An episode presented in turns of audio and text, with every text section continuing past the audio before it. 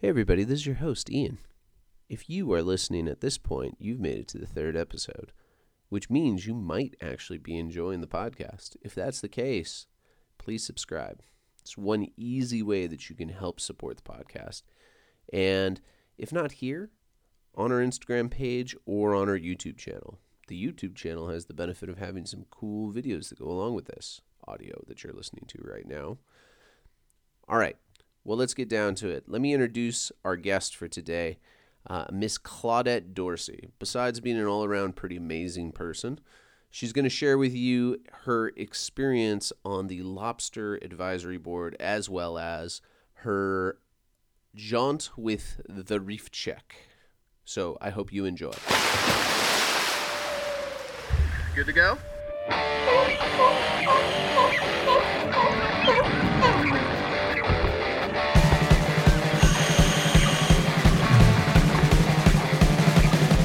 Welcome to Ocean Folk Podcast, the podcast where we speak to people who the ocean speaks to.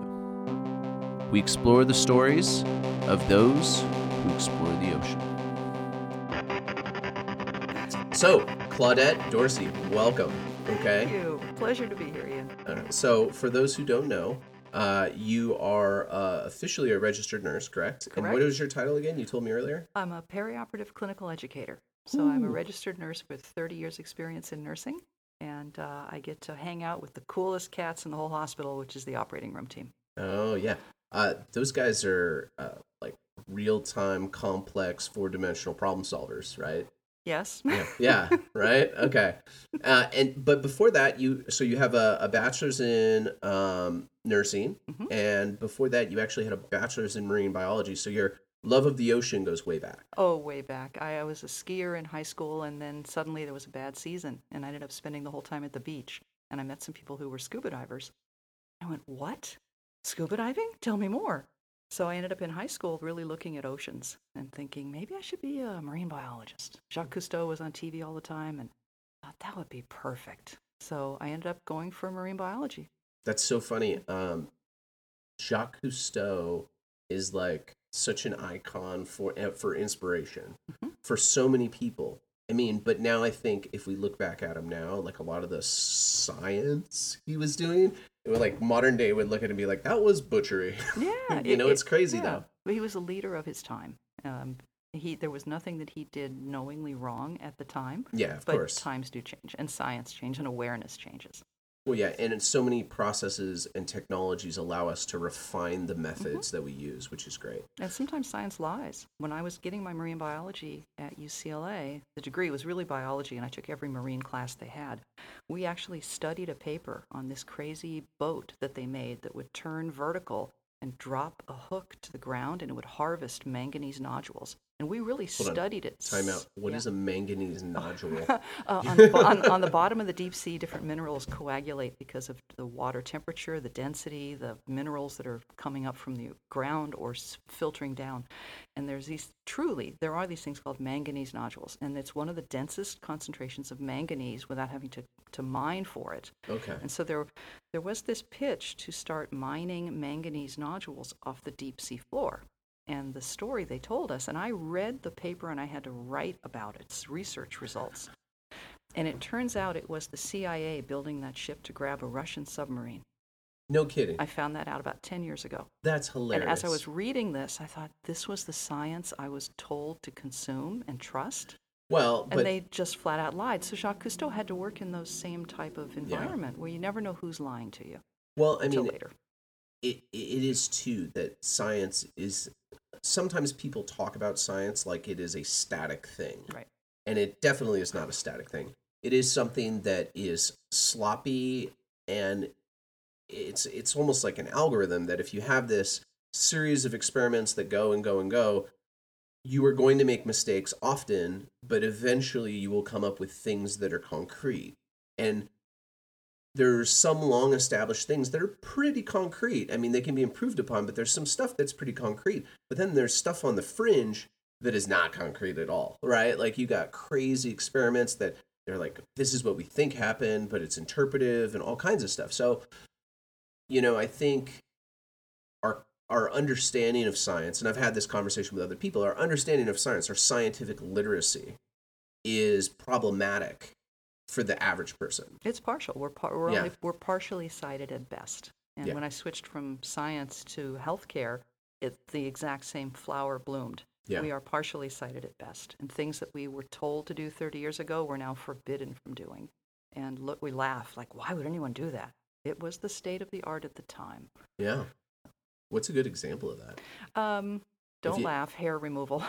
Um, when you're going to do surgery, you always remove the hair from the surgical Was it to get like back a bacteria get away? Is Um, sometimes there was thought that hair harbored more bacteria. So Hmm. the original thought was, well, let's just remove all the hair. This was the 1970s and 80s, a long time ago. And uh, they used to use razors because that way you got all the hair. oh my god. Yeah, they literally took razors and shaved like an, a, a leg if they're going to do a knee replacement. And they shaved all the hair. And there were some pretty consistent infection rates for those big orthopedic cases.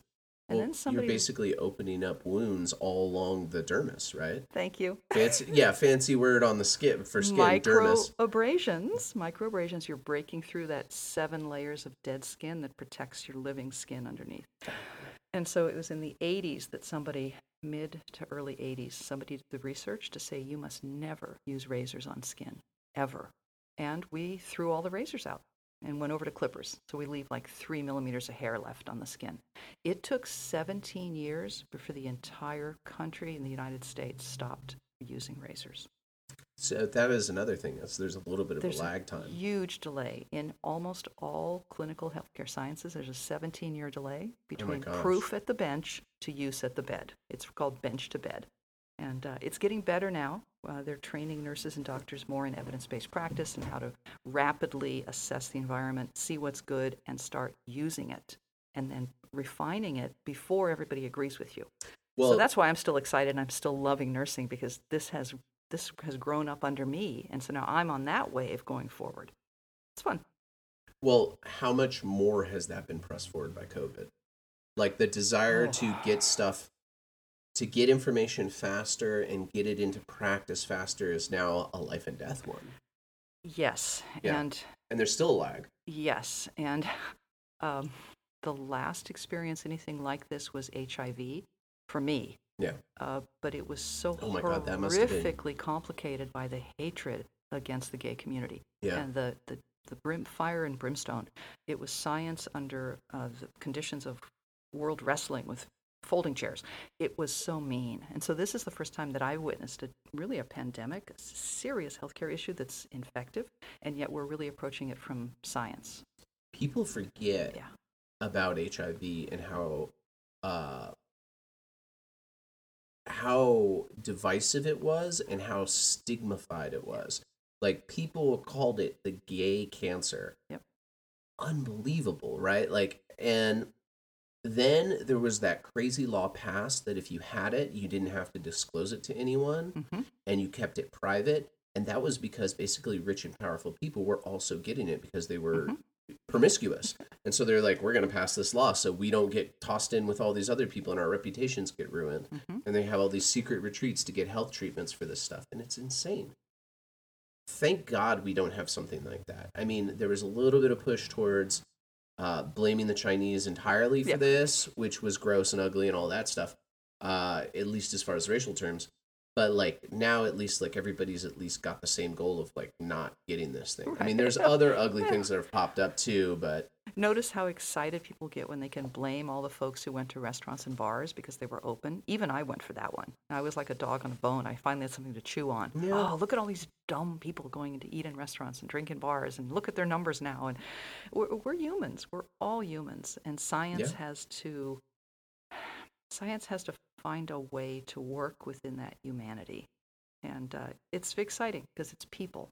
yeah. And I, I still love it. Every single day, though, we're ready to throw out what we learned yesterday and start with what we know today. probably never truer in your in your uh, particular Oh, yeah. profession, right? We just laugh about it. Somebody will ask me, but wait, aren't we using this drape? And it's like, oh, that was so last Thursday. Oh, Where have you been? And we just tease each other. Where have you been? So you eventually got into diving. Mhm. So you inspired by Jacques Cousteau, and you started off where? Where was your what is your origin? So UCLA? Okay. I started it. I started really diving as a certified diver in UCLA. Uh, wait, let's see. I was 20. No, I was 18. I was 18 when I got certified. But six years prior, my mom had taken me on a jaunt to Thomas St. Thomas Island in the Virgin Islands, Nice. Yeah. and uh, she found a cheap place out of season. And there was this gorgeous young French man who was teaching diving in the swimming pool. And my mom said, She's only 12. Can you do something with diving? And he went, Oh, of course. Bien sûr. And so um, I actually got to dive to 35 feet in the Caribbean when I was 12. That's I, awesome. I touched fire coral. I had a, a welt on my hand for three days. You still came back. Yeah, I had a sunburn that pe- it was blistered. Ah, it was amazing. That doesn't sound like an awesome intro. but it changed my life. Every Yeah. time I, it's a very unique Yeah. experience. it was like diving into a Dr. Seuss book. Mhm. It was nothing like anything I'd ever seen. And Well- that's really what prompted me to stick to biology Mhm. and go to UCLA. But it took me until 18 to finally get certified. I was a starving student. I had no money. And Mhm. UCLA ran a 10 week certification program for $118. So, did you did you have the same experience that I had when you watched the movie Avatar?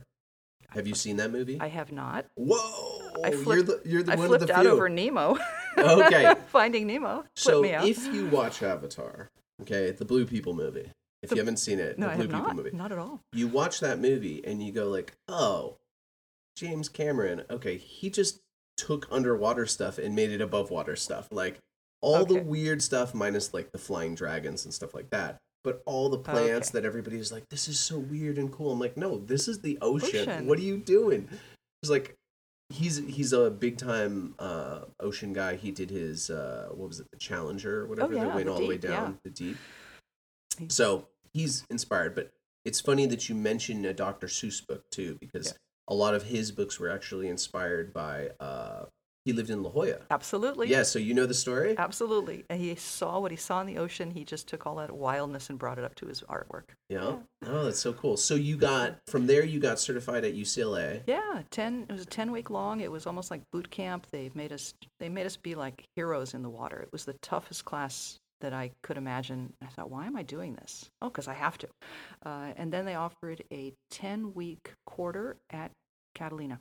Oh wow. So UCLA would rent out the Catalina Science Center next to the compression chamber, recompression chamber. oh yeah, isn't that USC's property? It, it belongs to USC, but Yeah. they rented it every fall to Oh. UCLA, which was beyond us. That's the best season of the whole world. And they would rent it to the crosstown rivals. Great.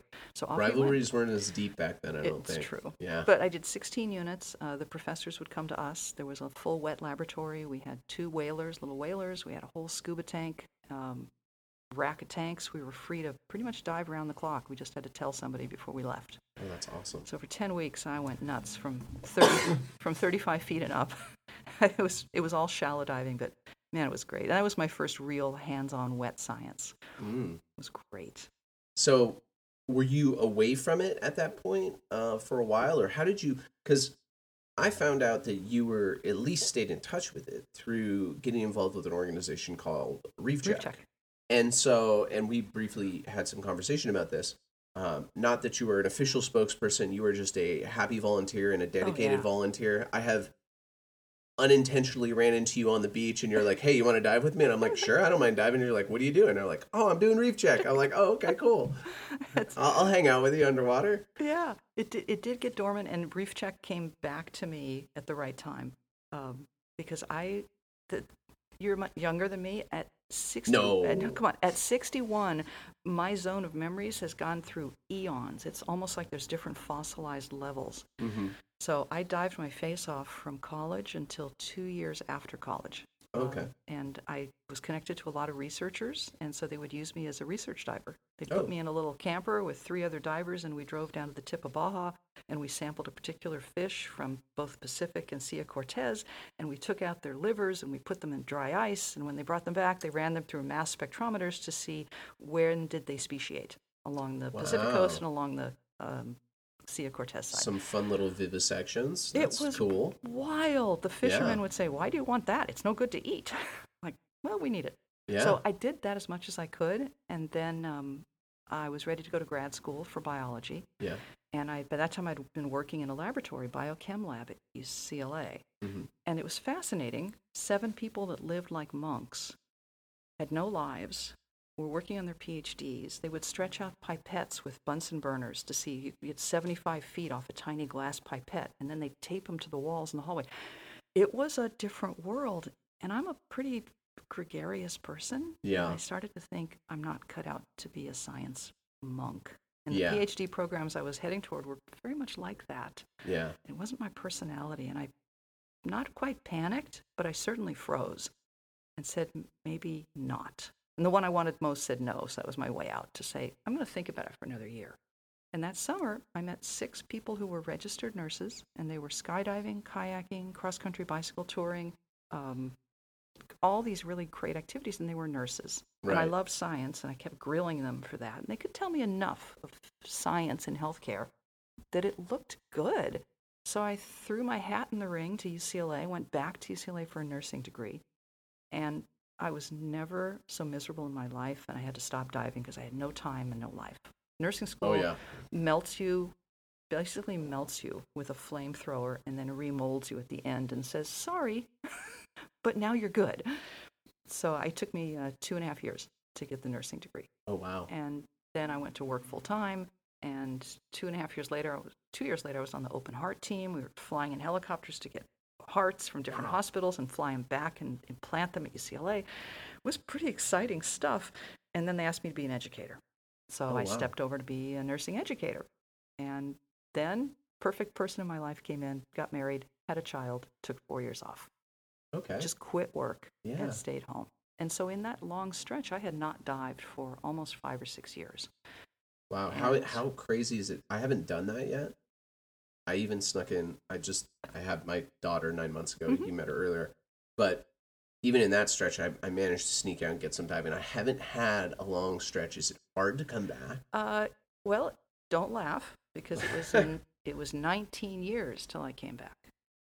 Yeah, go ahead. Go ahead. Choke on that coffee. that is quite a stretch. But in those 19 years, I was a competitive fencer. I was. Of course you were. I sailed. Natural transition. Naturally. yeah, obviously. I- Who I- doesn't dabble in competitive fencing? But the funny thing is, is that I treated diving like another activity. Okay. Cross country skiing, downhill skiing, remote mountain biking, road biking, competitive fencing. Um, I did sailing, Hobie Cat sailing. I treated everything like a sport. Mhm. And then my son was finally 13. We went to see Nemo. I said, Why am I not diving? And uh, I came back to diving. And it wasn't a sport anymore. It became this inner voyage to look at a natural part of the world and not impose anything on it, just be in it. I Mm. wasn't counting my dives. I wasn't trying to go as deep as I could possibly could, which was, had always been a joke before. How'd you go- How deep did you go this time? And it, I just saw this world like it was there and I was watching it. And the more I would watch and not conquer it, the better it would be. It was transformative. So it's like I did two different sports five, Mm. six years of adventure science diving for a sport. And then I came back a much more mature person and found a whole nother level.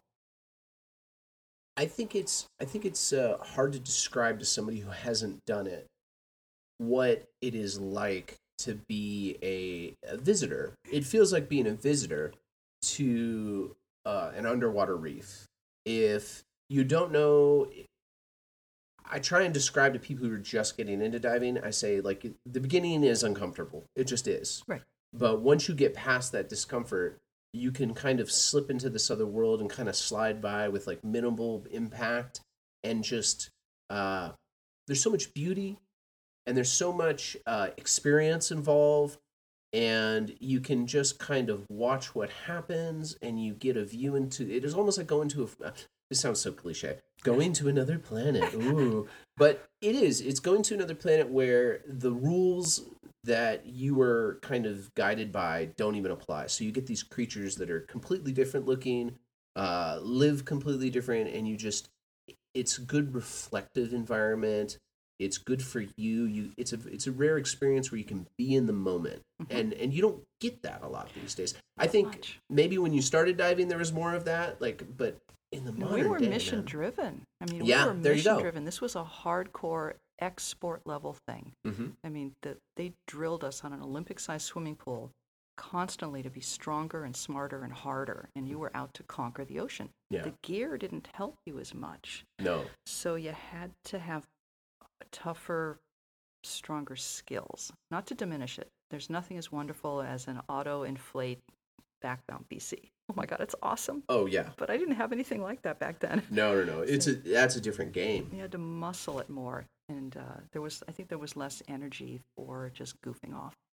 Well, and I think I think depending on your you know where you are in, in diving or when you got certified in diving, like people talk about the good old days where it was like boot camp, Mhm. and as that started to wane because the technology and the devices that you could you could employ became easier to use and things like that, and it started to become a softer, uh, more user friendly experience.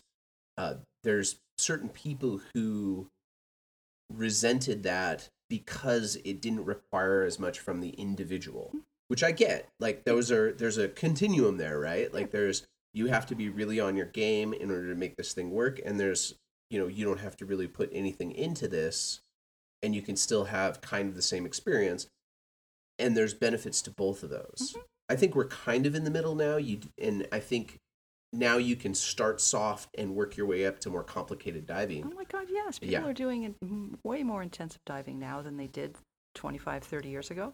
Uh, yeah, there's no limits to people, but Yeah. there is a, something about humanity that admires people who accomplish things that are tough. And sometimes you just want to find something that's tough so you get that feeling, Mhm. that right stuff kind of conquering the world feeling. I think it's I think it's central to who we are.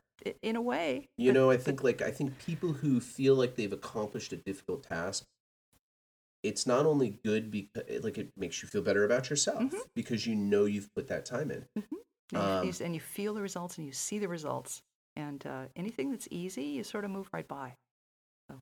Yeah. So so you went through the intensive kind of uh, goal driven diving and then you came back to it and you came into this more reflective experiential in the moment kind of diving Yeah. and it was a, it was life changing it was amazing. And I was surrounded by suddenly recreational divers instead of science divers. And different just- vibe Yeah, and I just saw people having a lot of fun. Yeah. And, and uh, it, it opened the doors where I got to choose what diving would mean for me. And I know I needed a lot of time in the cockpit, so I just dived my mind up, my brains out frantically for about a year to get back into feeling really good in the water. And then I started to look around and see how many different ways there were to dive. Mm. And uh, so I started switched over to a different practice, some different gears, uh, connected with some different people. Uh, got certified through a GUE, which is this very balletic style of diving. And you need to- Balletic? yeah. You, help you- help us layman's out. What is um, ballet? Is that like uh it- like a discipline? Uh, it's to be. Uh, if you think of someone dancing in ballet, Okay, they are so- massive muscles, but their interaction with the floor is precise. It's Precise like and One toe on the floor, and you need the balance of your body. Uh, like jujitsu, it's it's not muscles; it's balance and motion. And you can dive like you're taking a hike. You can dive like you're bicycling. You can just athletically kick, kick, kick, go here, go there, come up when you're done. But it's not a symphony of movements. I, yeah, I noticed this group that had stability in the water where they just floated without moving. Literally, their hands were out in front doing nothing. They could have been knitting for all they needed their hands for, Yeah. and their fins were behind them, and they did this weird thing called a frog kick, and they communicated with each other in a way I'd never seen anybody communicate. And I loved being in the ocean so much that with good buddies to add those extra grammatical terms to be able to talk underwater with gestures and eyes like I, whatever you guys have i want some of that and so once i got into that then everything opened up from photography to scooter diving to reef check To reef check. because reef check came along and sends you underwater with a whole basket of tools and a So how did you discover it? Oh, uh, let's see. Again, I was diving like crazy, and I had uh, buddies who wanted to dive more. And in ScubaBoard, this little group called Reef Check started posting that they were starting classes in January to be an official reef checker for California. And the, the bait to pull people in to try something that was so weird was you would get a free two or three day, three day boat trip, I think. Free three day boat trip. And at that point, I was like, boat trip? Yeah, exactly. It's just waving tuna in front of a cat at that point. right. Um, and then I read about it, and it was science based citizen action that would support the Marine Life Act from way back in the 90s. They needed to find a way to survey reefs with good science, good QA, and uh, measure uh, quality quality assurance. You Oh, okay. send people out to gather data, and then someone's got to look at the data with uh, a template, and bad data needs to be thrown away. And you have to learn when there's drift in your data collectors and go back and say, okay, you're, you're identifying this thing wrong. We need to fix it. So, in order to get your data in the state of California accepted to the legislative review that manages MPAs, fishing rights, boating access, everything, your data has got to be precise. And it's based on the UC model. UC, all the UC campuses came up with something called PISCO, P I S C O. Don't remember what it stands for.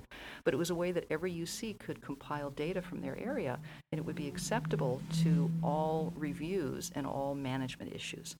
And they'd never, ever done it with volunteers.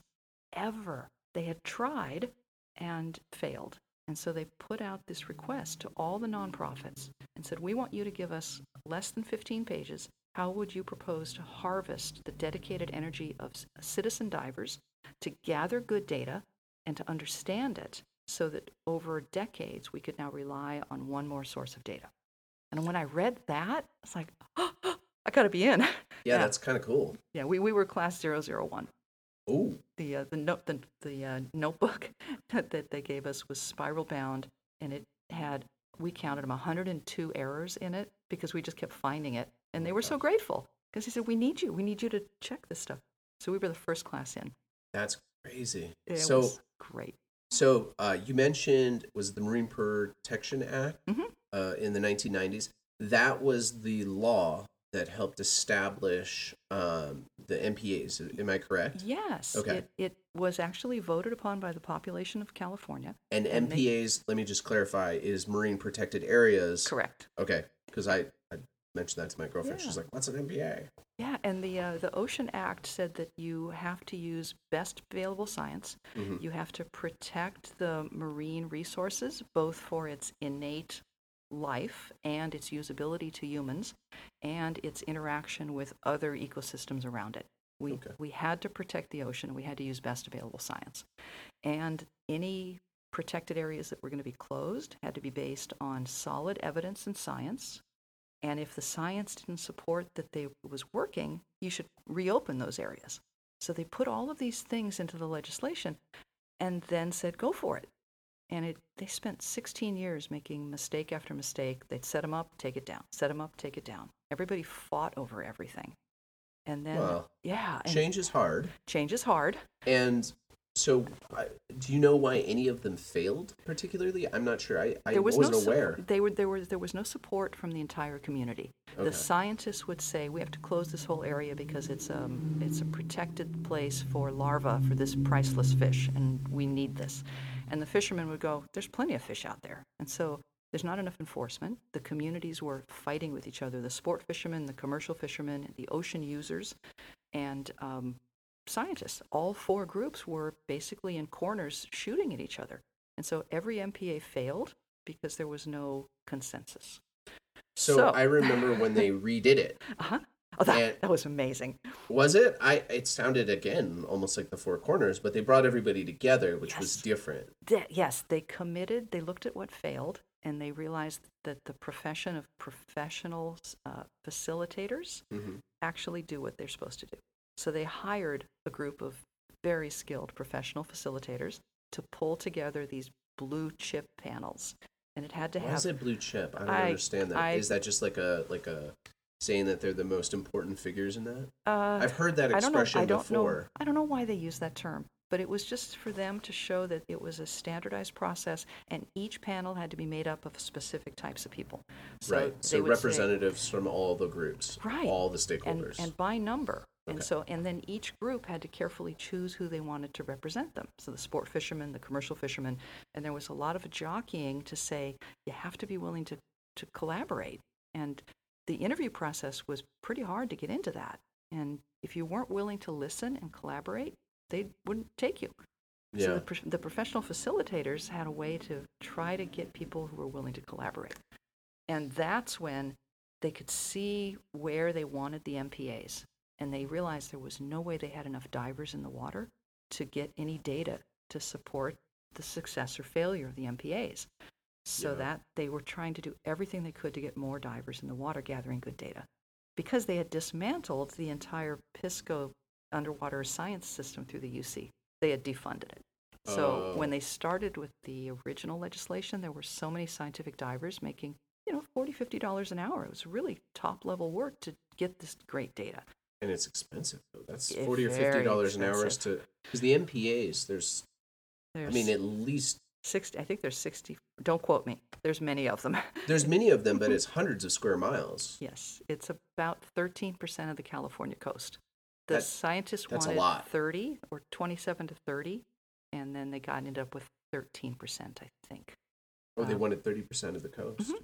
But based on science, based on maximal support of larvae and maximal settling rates and recruitment, all of these things that measure a population's ability to reproduce itself and adapt to bad years or bad seasons or bad events, uh, the resiliency of animals.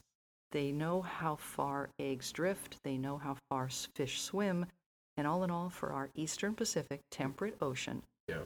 They said there's only the MPAs have to be no more than this far from each other to help each other support life. Do you know? Do you know off the top of the head how far they wanted it Ah, to be? they, um, Wasn't it like a I- couple miles? no, it was more like 20 miles. Oh, really? Yeah, and the Santa Monica Bay failed because the last well, there's a gap in the middle, there's a right? huge gap. Yeah, Because there's one out in Malibu around Point Dume. Point correct? Dume Yeah. is the last one, and then there's not another MPA Until Point Vicente. until yeah. Yeah. And so that's just a, an unconscionable gap. But again, this is science speaking, and science has got to work with culture. Well, it's weird. I'm very well. I guess there's a couple artificial reefs that that sports fishermen probably really like, but Mhm. I feel like they could put a nice little one in the middle, Mm-hmm. like in Hermosa. Oh, there were so many wins and losses. There Yeah. were so many. If you if you take a group and crush them and they lose, that's like World War One, and then you get World War Two later on. Right. So they were so careful. Don't crush any particular group. They didn't crush the commercial fishermen or the sport fishermen or the Yeah. uh, the happy surfer boat users. They had to give and take. And the 13% was where science gave Mm. and said, okay, for a perfect world, we would have gotten more of them and closer. But you know what? This is a lot better than nothing. Well, I think, and correct me if you got the sentiment from that time period when it was going out. Uh, commercial fishermen and recreational fishermen, and even some scuba divers, looked at MPAs as um, like a totalitarian ban on human existence. Kind of like wearing a mask. Well, Sorry, couldn't help. Sorry. But yeah. yes.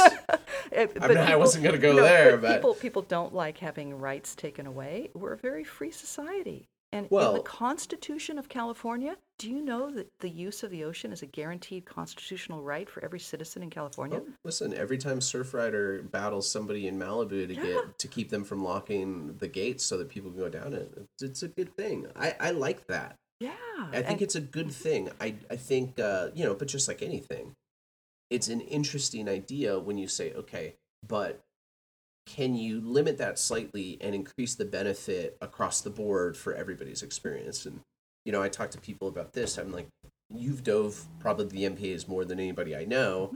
Uh, there is a difference oh yeah. there's a there's a very big difference um, in the experience there. Now, some are better than others, but yeah, it I think it matters. But you're a photographer, and I'm a recreational diver who loves diving with photographers. So what we see as improvement is stunning. But to other people who don't use the ocean that way, it's invisible. Yeah, it's like red if you're colorblind. Well, like- I mean, listen, Haggerty's. I think Haggerty's has benefited tremendously because I, I I lobster hunt and I spearfish. You know, I don't there's certain fish I won't take because I it's It's- just not sport, and I feel like you're harming the general reef there. Mm-hmm. I understand why people do it, but are you you know I try and pick and choose and be very responsible with what I take. But Haggerty's it's has not- come along, and I think it's in part It's because not of protected.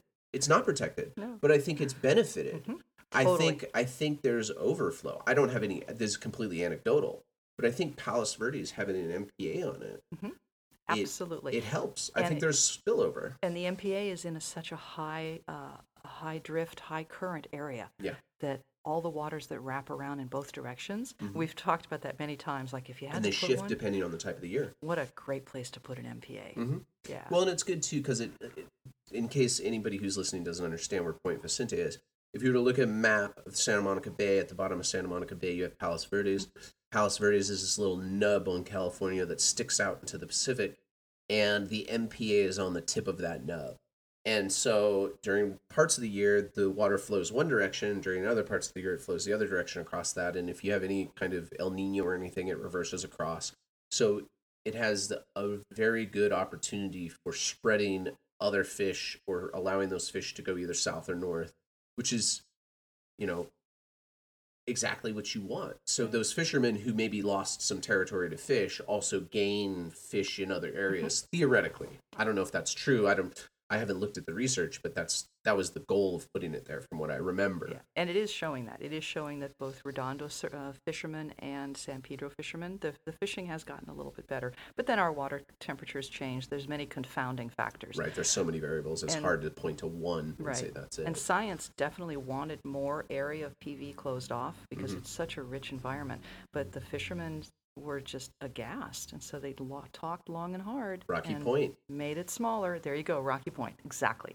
Uh, Rocky Point was. commercial fishermen were about to burn down the state. Yes. Well, not commercial, but recreational fishermen were about to burn down the state if they were to close Rocky Point. They were like, "That is our spot. Don't Yeah, do that to and us." that's what facilitation brought to us a knowledge of do not kill your enemy because your enemy will not go away and they will destroy everything you rebuild. So Well, it and was, it, let's let's not call everybody enemies Enemies. here, but opposing views, Mhm. interests, opposing interests. Yeah, but it was the it was the background fighting that killed all the MPA attempts up Mhm. until that one. yeah. And then written into it is you must monitor. If you can't monitor, then you will have to remove your MPA. You must show it works. So that's Reef where Check Reef Check stepped in. out of it. Okay. Yeah, Craig Shuman was a, a PhD student, and I think he used Dr. Seuss in his dissertation, One Fish, Two Fish, Red Fish, Blue Fish, because he Solid science. solid science. And and so he wrote this beautiful proposal of how to simplify the higher level UC data that was gathered to something that a lay person could do uh, recreationally, and then to have a background of enough scientists to check the data and to monitor the process year in, year out, so that every year you must be recertified. If there's changes in the environment, uh, Philocynum horneri, that horrible sargassum golden weed that took over everything, Yeah, we it's been Reef, choking out a lot of the kelp. Reef Check has the very first official data of any group other than one place uh, down in San Diego. But we just noticed it on our first surveys, and we just kept writing it in. And the very next year, it was listed on our survey sheets, along with how to measure it, how to quantify it, and how to count it. Like- Wow. So that's how. Now it's everywhere. And, and Craig put that into the very initial proposal. He, he knew the high level academic science so well, and he has such faith in people and love for the ocean that he said, I can do this. I can bring these two groups together with enough accuracy and we'll grow as things change. And it's perfect. It's just we've made errors and we've gotten better every year. That's great. Yeah. So, in the monitoring of the MPAs, um, how often do they go out?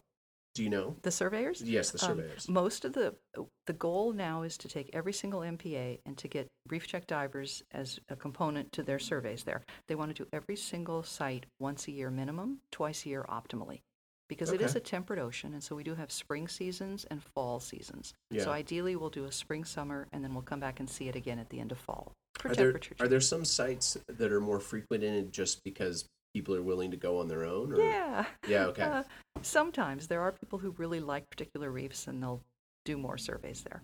Um, And do you need like a quorum of a certain amount of people to go out on a reef to get out and do a check? um, they built it so that you can use the resources you have. Like Okay. Los Angeles, we have a lot of divers. So if we can just put six divers together, we can do the entire reef in two dives. If we have only, tw- if we have 12 divers, we can all do one dive, and every single survey sheet is done. I think there's 37 sheets, and you have to roll out 18 90 foot lines, and you have to count uh, invertebrates, fish, uh, seaweed, and then you have to quantify the bottom, the rugosity, how how steep is it, how rocky, how sandy, how much cobble. You do this snapshot assessment, and Okay. six people can do it in two two dives. And then And- all, And so um, everybody kind of gets together, they pick a boat, or how, how, do they, how does this all get organized? well, they tried it where individual groups would organize themselves the very first year, and it was fun. Cats we- herding cats. Yeah, uh, and then we'd run into bad weather, and we'd give up on a site, and it never got done. And they realized they needed a, um, a volunteer coordinator. So Mhm.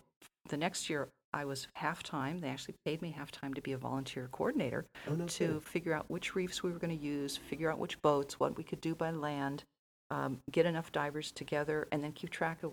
If you don't finish the entire survey, you can come back within six weeks and get the pieces you missed. Oh, wow. The, he organized it so well that he even took that into account. I mean, that's a real thing in California with Weather. diving is like not every time you go out it's sunshine and glory like it it can be it can be some rough seas you can get one dive in and not a second dive in Yeah. um i've had some rush dives where i've got out of the water and been like oh the storm rolled in while we were underwater and you got to pull up anchor and there's water coming over the front of the boat and you're like okay let's go yeah. Yeah. so i could see why he would see that if he's experienced oh, definitely. yeah So that helped. I learned a lot, and then the next year they hired a full-time coordinator, oh good and so they've had a um, volunteer coordinator for both Orange and LA County, and Central and North. Everybody's got coordinators, and they literally put out a calendar now. They plan ahead, and then they recruit people to those dates, because Wow. people got busier over the last ten years. We've all got Google Calendar, and we've all got streaming things that we're going to. It's we're really busier people now. So they took control of the calendar, and Yeah. then they just rou- rouse people to come. So, what is the coolest thing you've seen on a reef? Like, uh, we'll we'll say reef check and beyond, but let's just give people an idea of kind of the neat things you've seen out while diving. Oh my gosh. Uh, the fun part is that if something big comes along and it's on the transect line, you get to record it. Don't laugh, we're such nerds. But we Something were, big. How big is big to you? oh, like a eight foot giant sea bass. there you go. That's, That's a pretty big, one. Yeah. So uh, we were surveying Casino Point, and it was mating season. So you could look down and see 10, 12 giant sea bass at a time. When is mating season for giant black July, sea bass? August. Yeah, July, August is the big Ah, party in the kelp forest. and, Okay. uh, I may have to make a trip out to Casino Point Oh. soon. It's spectacular. It's just spectacular. But here we are, all geared up with our survey. and We've got our slate and our pencils and our uh, transect lines. And we're down on the ground facing the rocks, and above us are 13 giant sea bass. And our job is to do the work. And we're counting fish. We're counting one inch and two inch fish. And I look over my shoulder, and there's two giant males looking at me. And then we're s- Hopefully not in a romantic tone. no, no, they get they defend their girls. They, Ah, they bark okay. they bark at you if you get too close. Uh, and then uh, every single one of us on that dive had at least one sea bass swim across our transect. So we got to record it, and then we got to argue over how big it was. Like I don't centi- how many centimeters was it? I don't know. It was big. Yeah, it, it- they're hard to judge size because Yeah. they are just an imposing force. They're in the water. massive. Yeah. And then uh, just lobsters. It's so fun to find lobster. It's so fun to find octopus. When you like roam around with a camera, you find them all the time. Yeah. But this becomes like a Sudoku game where I've only got a six meter swath and 30 meter distance. And in that rectangle, how much can I find? And when you start finding Mm. It's a scavenger hunt. It's a scavenger hunt. it's a single time. scientific scavenger hunt. That's super fun. It is. And then to to see things change, to come back to the same place year after year and watch the kelp level change or the fish change. That is one thing that I think a lot of people don't understand is um, the joy of diving a spot regularly. Some people dive a spot and they're like, "Oh, I've seen it. I'm good." Like whatever they saw on that particular day. Um, but if you go back to a given location, you get a sense for its seasonality Yes. and you get a sense for the variance in the types of things that you see. You know, you see one critter come in during this time of year, and you see another one come in during another time of year. And, you know, they don't kind of coexist or they vaguely coexist at different times. And you see, uh, like you said, mating behavior where everything comes in, uh, and, you know, There's- other times where they're not there at all. Right. Or there's a year where there's suddenly um, seahorses at Veterans Park. Seahorses. That year, Crazy. that year blew my mind. Yeah. So variety is fun, but when it's your own backyard and you've dived it many times, it's fun. And the and Reef Check does that for you. It takes you back to the same place year after year, or you pick different areas, and there's just this sense of knowledge. Um, You really get familiar with the place. you do, and I, I loved in college knowing the names of all the seaweed, the fish, the invertebrates. I had to. It was for a test, and it. I felt really good about knowing that, and then I forgot it all. And when I came back to diving for fun, it was really hard to learn everything, and it was like going to work for, at a new job and not knowing anybody or what they do. And Reef Check offered to teach us all that again, and it was like a new job. And suddenly I knew what Garibaldi did, and I knew what uh, senorita fish did, and why they look like female rock wrasse, but they're not. And it was fun to get to know the names and what they do. And then I'd go down to my favorite reef and I'd recognize what was going on.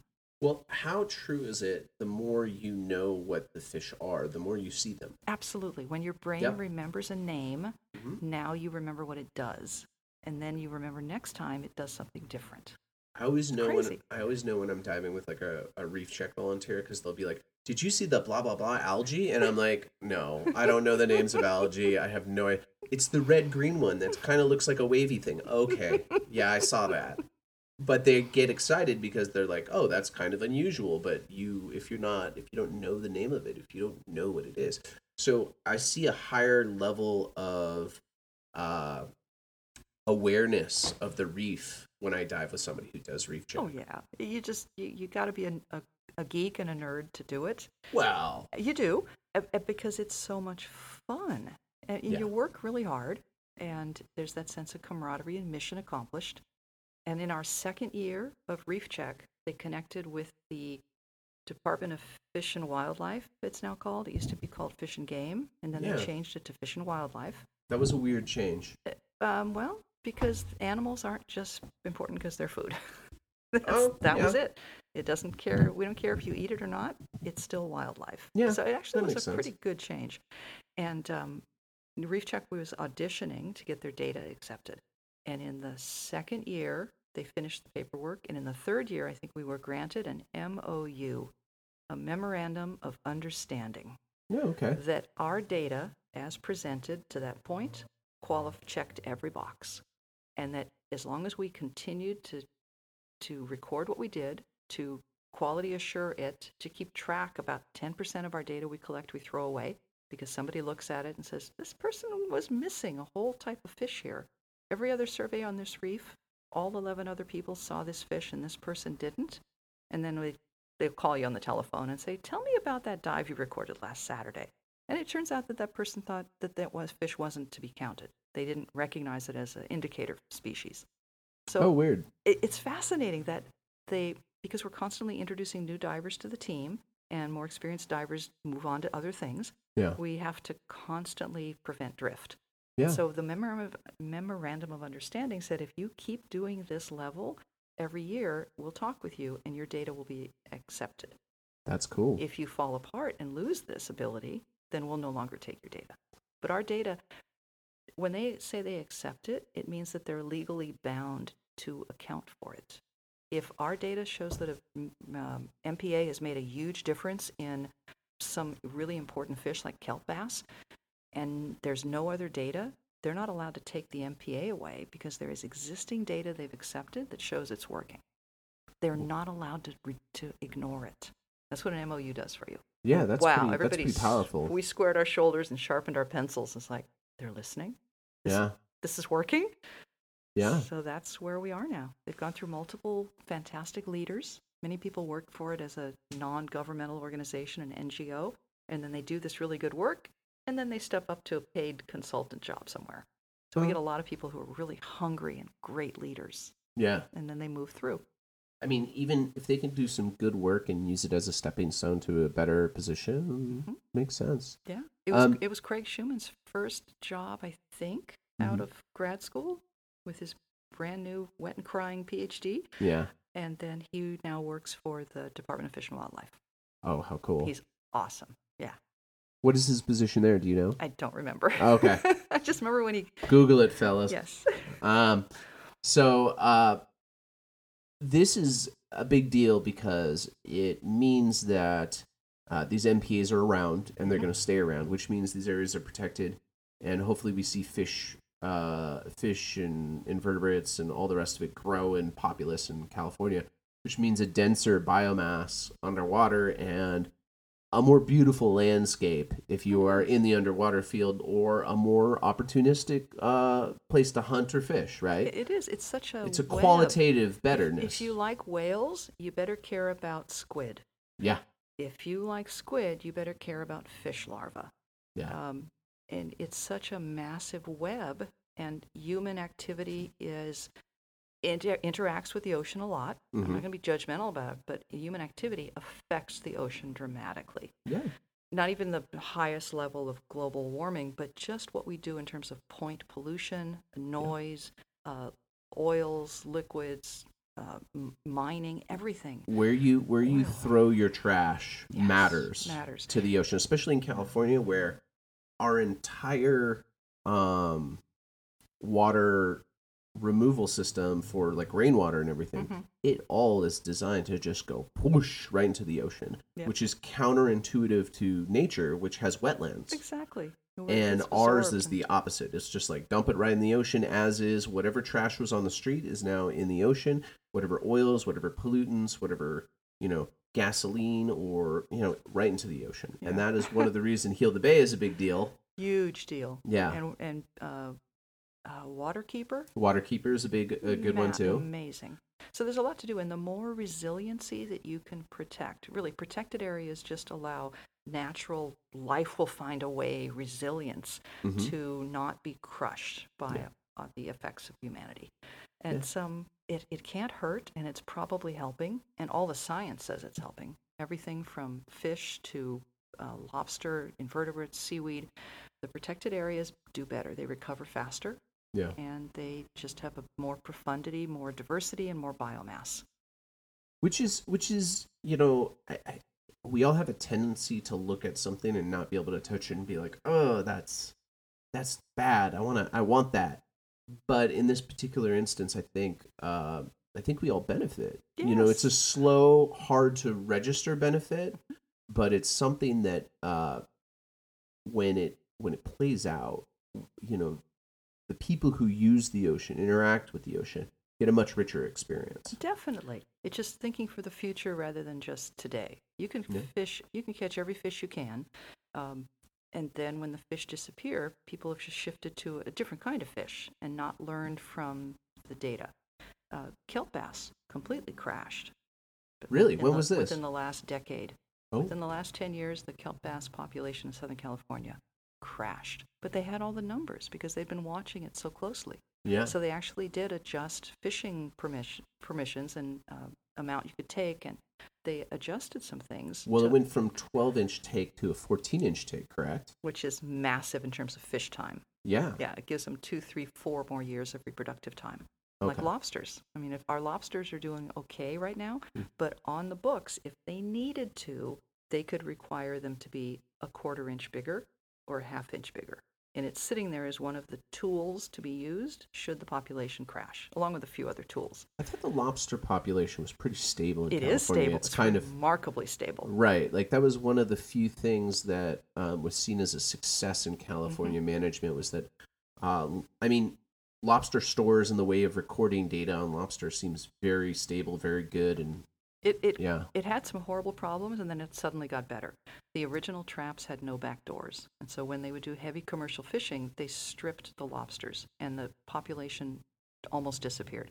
And then someone invented a small back door, so that when they would explain what that back door Oh, is uh, and what it does. lobster traps are like chain link fence, sort of. Uh, they're chicken wire. chicken wire. They're Yeah. rectangular. They're what about two two, three feet across, a Two couple feet by tall. two feet by a, ha- a foot and a half tall. There you go. Yeah. And so anytime they put those down, they were Three feet- wiping three out feet the by two population, and the recruitment went down. There were no more small ones around. Yeah. And then they built a little back door in the back that's two to three inches by eight inches. There's some magical number, and all the smaller ones were able to get out. And then Mm. the fishermen are now required when they collect it, they pull up the nets, they, uh, they pull up the traps, they have to record anything that's small that they throw back. And so they're essentially doing a population assessment on what they catch. And that so way- there's only a specific window of size that they're actually targeting, which is good. Exactly, and horrendous fines if they're found with lobster that are undersized. So a back door, plus making the commercial fishermen track what they were picking up and throwing back, everything got better. The, the lobster population stabilized dramatically when they put the back door in. Well, it's interesting too because the openings uh, are regulated as well, so they don't get the very big ones, Mm-hmm. which is which they don't necessarily want either because the cost of lobster Mm-hmm. it makes the larger ones cost prohibitive. So a lot of them spoil in store. And they're Ah. pretty sure, that based on population studies, that the super large ones, although they're not super producers, they used to think that one big male would, would fertilize all the females. And it finds out, no, that's not true. Oh, interesting. But the large, big males stabilize the population. And so there's enough space for multiple smaller males to, to do most of the fertilization. so stabilize the population how? It just, it, they defend a territory, they create a space. Uh, lobsters are constantly in contact with each other, and you'll find they are a- very you'll social. find a crevice where there'll Yeah. be two or three mediums and like 50 small ones, and they're all clumped together with each other. Yeah. And so they, you take out all the big ones, and the they, it's like a free for all, and it's better when there's territories. I'm, I'm probably paraphrasing the science badly, Yeah. but it's really It important to keep the big ones. Okay. And anytime you can do it, it's not a simple answer, but it's a better answer. I try not to take the large ones. Mhm. Um, it just feel like they're you leave the successful ones out there. Mhm. You know, and it's a when good thing. possible, toss the females back if Yeah. you can, Oh, absolutely. because the females are the are wildly productive. Especially the big ones. There's there's more males than you need out there, so Yeah. munch down on those males because they're just delicious. oh, so you are a fan of lobster? oh, I love lobster. Oh my gosh, yes. Yeah, I had a I had um I had to describe why. I had a picture on my Facebook page of me holding a nice six pound lobster from one of my beach dive sites because I also got invited and jo- was able to join, the Lobster Advisory Council. No kidding. Yeah, because the uh, Department of Fish and Wildlife looked at the lobster management plan Mhm. and it had not been updated in decades. And so the mission was to overhaul it and pull together a blue chip panel, a council. It's their favorite phrase, those Oh, guys. to- because it's, it's professionally facilitated, the Yeah. goals are set out, there's opportunity to bring different parties together. There's also opportunities to say some things can't be handled.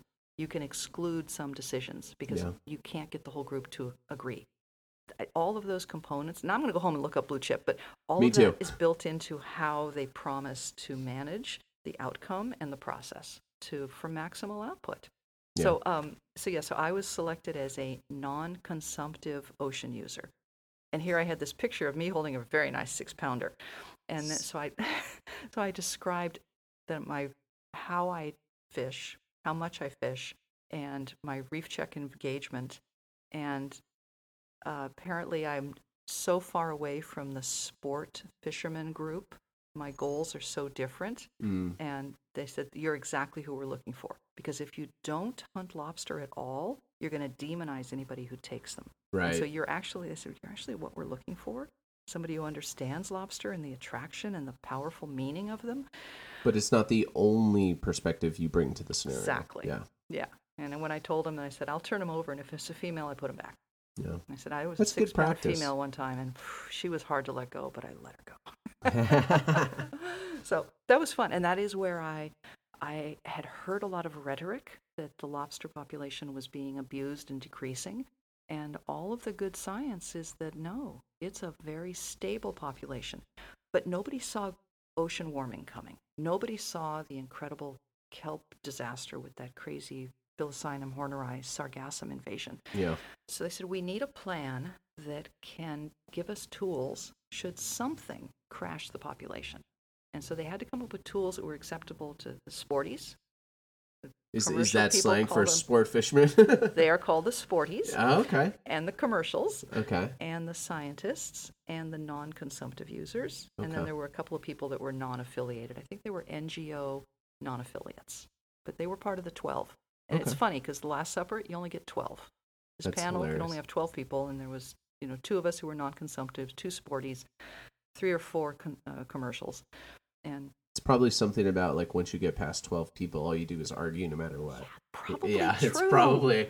Yeah. No decision happens in a group bigger than 12. I don't think I'd ever have a Thanksgiving dinner larger than 12. Good, good idea. Yeah, it's not going to end well. Because then you need way too much alcohol, and then someone's gonna have to sleep over. Mm, that wouldn't be that wouldn't be a problem. That wouldn't be the reason I cut it off. I'd be like, all right, we got a It- it- couch. Let's make it happen. It was I. I never got to be part of the MPA process. That whole blue chip thing. I read in detail about it, but I never got to be there. And so to get to be on the Lobster Advisory Council was a fantastic experience. Yeah. How was how were the conversations? How are the experiences as a quote unquote non-consumptive? Uh, how was your interactions with the people who had maybe came to the situation with a very different perspective than you? Like I Um, imagine it was probably okay, but maybe maybe not. it, it it was a it was a bar fight with everybody with their guns still in their holsters. Nobody trusted anybody. We all came in with expectations and we were all prickly over certain things. Like we as a non-consumptive diver ocean user, I wanted it to be obvious that the general wealth and health, not health, but the, the general healthiness of a habitat is a high priority Right. and then the people who needed to consume or extract things didn't want that on the table because there's no one perfect healthy habitat and so if you just drive a boat through something you've affected it so they were very aggressive about not wanting to say there's a perfect untouched eden that we're trying to get to we're humans we're here Which We're which is be true to some extent, right? Like but they were testing me to find out uh, was I a kelp hugger? Was I just going to be monotonously? kelp hugger. Oh my god. Yeah. I die. and I'm and so gonna use that reference. and. I'm a nurse, so I'm a really social person. But I was getting these big hands-off, you know, verbal body language from the commercial people, uh, men. All everybody was men except the one of the scientists, one of the facilitators, and three of us in the science non-extractive. But it was mostly guys. And which uh, can have which was isn't part isn't a huge issue, but it could it, it definitely changes the communication style. yeah. Like if you get a group of guys together, the communicate communication style can be a little more aggressive, Yeah. And they're, they're- unnecessarily. Yes, and, and exactly. Yeah. And uh, the the locker room, the locker room interactions, it's just different. So, uh, how were the relationships? Originally, everybody was very testy, Mhm. and we were willing to listen, but we had our arms folded. I don't agree with what you're proposing. And the sport fishermen had issues with commercials. All of them had issues with us non-extractives. Yeah. We were just like, flowers. What are you doing here? You're not using the ocean. Wait, wait. I'm not extracting from the ocean, but I'm using it. Right. So initially it was odd, but these facilitators gave us two or three meetings just to settle down, just to listen and listen and listen. And people would start to try to, to advocate. And they would say, "Oh, we're, we're getting there. We're not there yet. And then they had some social plannings. They had some lunch parties. We had to do some activities. So there was a little bit of team building to, to create smoke and relation, mirrors a little bit of a relationship building before you had got down to discussion. So you couldn't look across at somebody and just be like, "You're a monster." and by the third meeting, we actually liked each other. It yeah. was bizarre. And then toward the end, I was violently opposed to some of the things they advocated, but I liked the person who was saying it. Which matters. And that's what they did for us. Yeah. And so a lot of the things that recreational divers wanted um, did not go through. Recreational Recreational, just um, hunters Sport, uh, yeah. or not- divers? um, Non-extractors or extractors? divers, because the majority of sport fishermen for lobster Yeah. are hoop netters. hoop netters, which I have Very. issues. I have issues with the newer methods of hoop netting, the conical nets, They which look are like traps. they're oh, yeah. they're very close to traps. We spent two days talking about the trapness. What is trapness? It was like back to my Mm. linguistics class, where when does a cup Mm. become a bowl? What is the cuppiness? When is a bowliness? And when do they merge? So we had to go through trappiness and figure out what was a trap. And um, the commercial hoop netters uh, were the most Im- um, forceful in what they wanted. And the numbers of the lobster they catch is huge, uh, whereas the scuba numbers of lobster are actually quite small. Yeah, there's a couple people who are very prolific in their Mhm. take. Oh yeah. and, and they showed us those numbers that there Yeah. were people who took three and four hundred lobsters a year, but Yeah. the average lobster, the aver- average person who gets a license, I Gets think is under 20. exactly Under 20 easy. easy under But twenty. they so is it so when you say commercial hoop netters, Mm-hmm. is that Uh, commercial fishermen or Sport- sport sport, hoop, netters? Yeah, okay. sport hoop netters. I'm like I didn't know there was commercial No, hoop there netting. They use commercial trapping. Yeah. Okay. There, there wasn't much representation for scuba diving Mhm. and lobster hunting. Okay. Most of the sport catch was represented for hoop netters. Interesting. Although there were some free divers, they were Really? they were represented. Okay. But for scuba, most scuba divers don't take lobster, so we were almost grouped into a kind of a non-extractive thing. But it's okay. I just had this feeling that people on the boat would talk to me because I was diving on boats. I think I dived 42 dive boats in the year that I was on the council. Mhm. I was diving nonstop. And I would tell people, hey, I'm on the Lobster Advisory Council. Talk to me. Tell me what you think about lobsters. And then that was my job. And the, all the other representatives were supposed to go back to their constituencies and gather information. And a lot of the ideas that the diving community had didn't make any difference to the population of lobsters. What do you mean? Um, Like their their start- solutions or Yeah. their suggestions? We always started at midnight. As I was growing up and diving, the season would always open at midnight. that that I honestly think that's one of the best changes they made because Right. I think it cut down on fatalities Exactly. of divers. Yeah. But it had nothing to do with the lobster health. That's We're true. there to do a new management plan for lobstering, and that suddenly became a cultural event. And it's super important because humans are important. And They're all right. Well, let me let me just go Yeah, over this. So, anyway. for those people who might be new to lobster diving or have never done it before, uh, opening opening Opening night. Opening time used to be opening night, where it would happen at twelve oh one on the first Saturday after October. And so, what you would have, and I was just telling somebody this, what you would have in California is the most dangerous night of diving uh, of the entire year because you would have people who literally only dive for lobster they would show up kind of tired from an entire day because it would usually because it, it was on a saturday right Mhm. And so they do something all saturday maybe be in the sun a little sunburn exhausted and getting their stuff ready going and buy their card at the last minute they haven't been diving in months and then they show up it's dark they haven't checked conditions and they go out and drop into the blackness of the ocean and they go and try and dive with one thing in mind, which is catching lobster. Mhm. Not Target being a lock. good what was that? target lock. Target lock, Mhm. not paying attention to being a good diver, not focusing on the proper skills to keep yourself safe.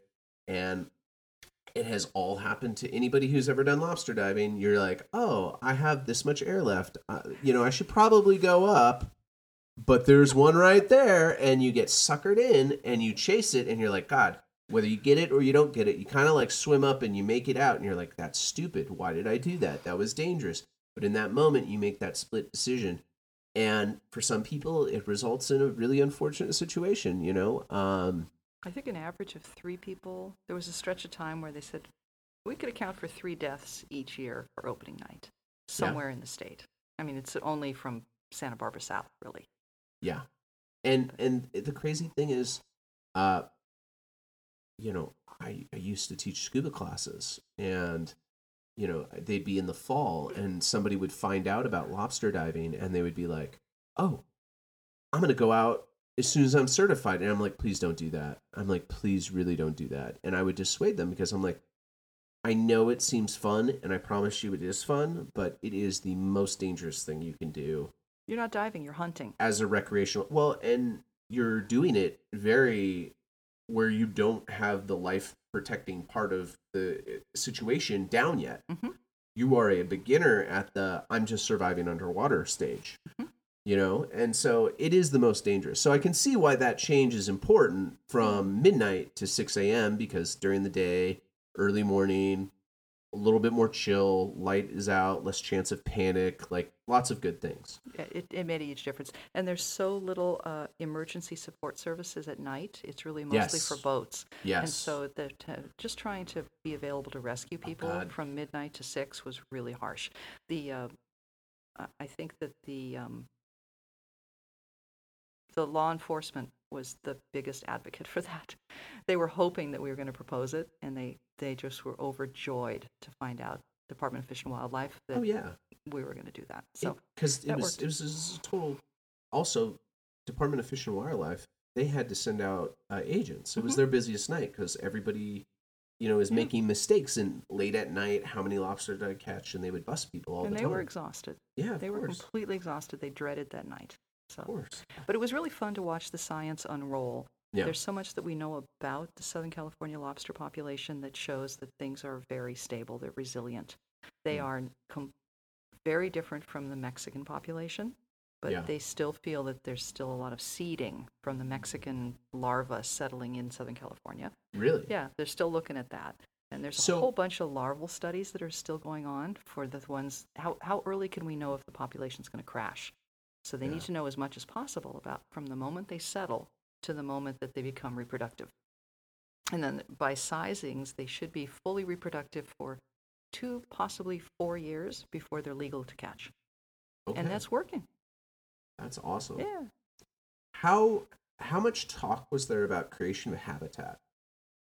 Because I'm not in, I'm not as closely uh, linked with the circles who are involved with the scientists. Mhm. Uh, I have heard positions of major environmental groups on certain things, but there seems to be a very large pushback against things like artificial reefing and uh, the creation or artificial reefing of at least ship, ships. Uh, there's been some pushback against artificial reefing of oil platforms Mhm. when they're done, and there's been some pushback on the creation of artificial reefs in California. And I don't know if there's, I don't understand the resistance to creating habitat necessarily, although I understand creating habitat means destroying other habitat. So that's a whole new thing. But Yeah, Um, it didn't come up for lobsters. Okay. And uh, all your questions are great, and I'm just Yeah. I would love to just run them down, but it didn't come up for the Lobster Advisory Council because the territory for lobsters are so huge, yeah, uh, and there was nothing no nothing on the man-made size scale Yeah. that would have made any difference, really. They just needed Uh, to protect areas, difference in terms of population, I don't, I don't know. lobster pop. It might be a local area. I mean, if you put down You don't some think the habitat- Redondo Beach breakwall is a huge lobster habitat, It is. or the you but, know? but it also serves another function.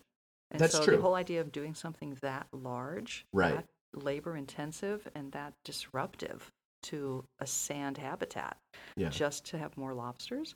I mean, there was thank Well- God, thank God, if nobody was watching way back in the 40s and 50s Oh, because yeah. they put out all those rock piles in Santa Monica. You've dived them, right? I don't think I've been to the ones. I've been to the ones around Star King Harbor. Scotland. Have you? Have I you know about Star the. of Scotland? I, you know, it is on my list. Oh, I have haven't seen it? never. I have not. Up near the the Star of Lobster, uh, Star of Lobster, Star, Star of Scotland, Scotland. which is a um, wreck, uh, kind of uh, northwest of Marina Del Rey, correct? is. Okay, It is, So that's its location. It's in 70, 70 feet of water, I think. It's wonderful for lobster. It's wonderful for giant sea bass. Yeah.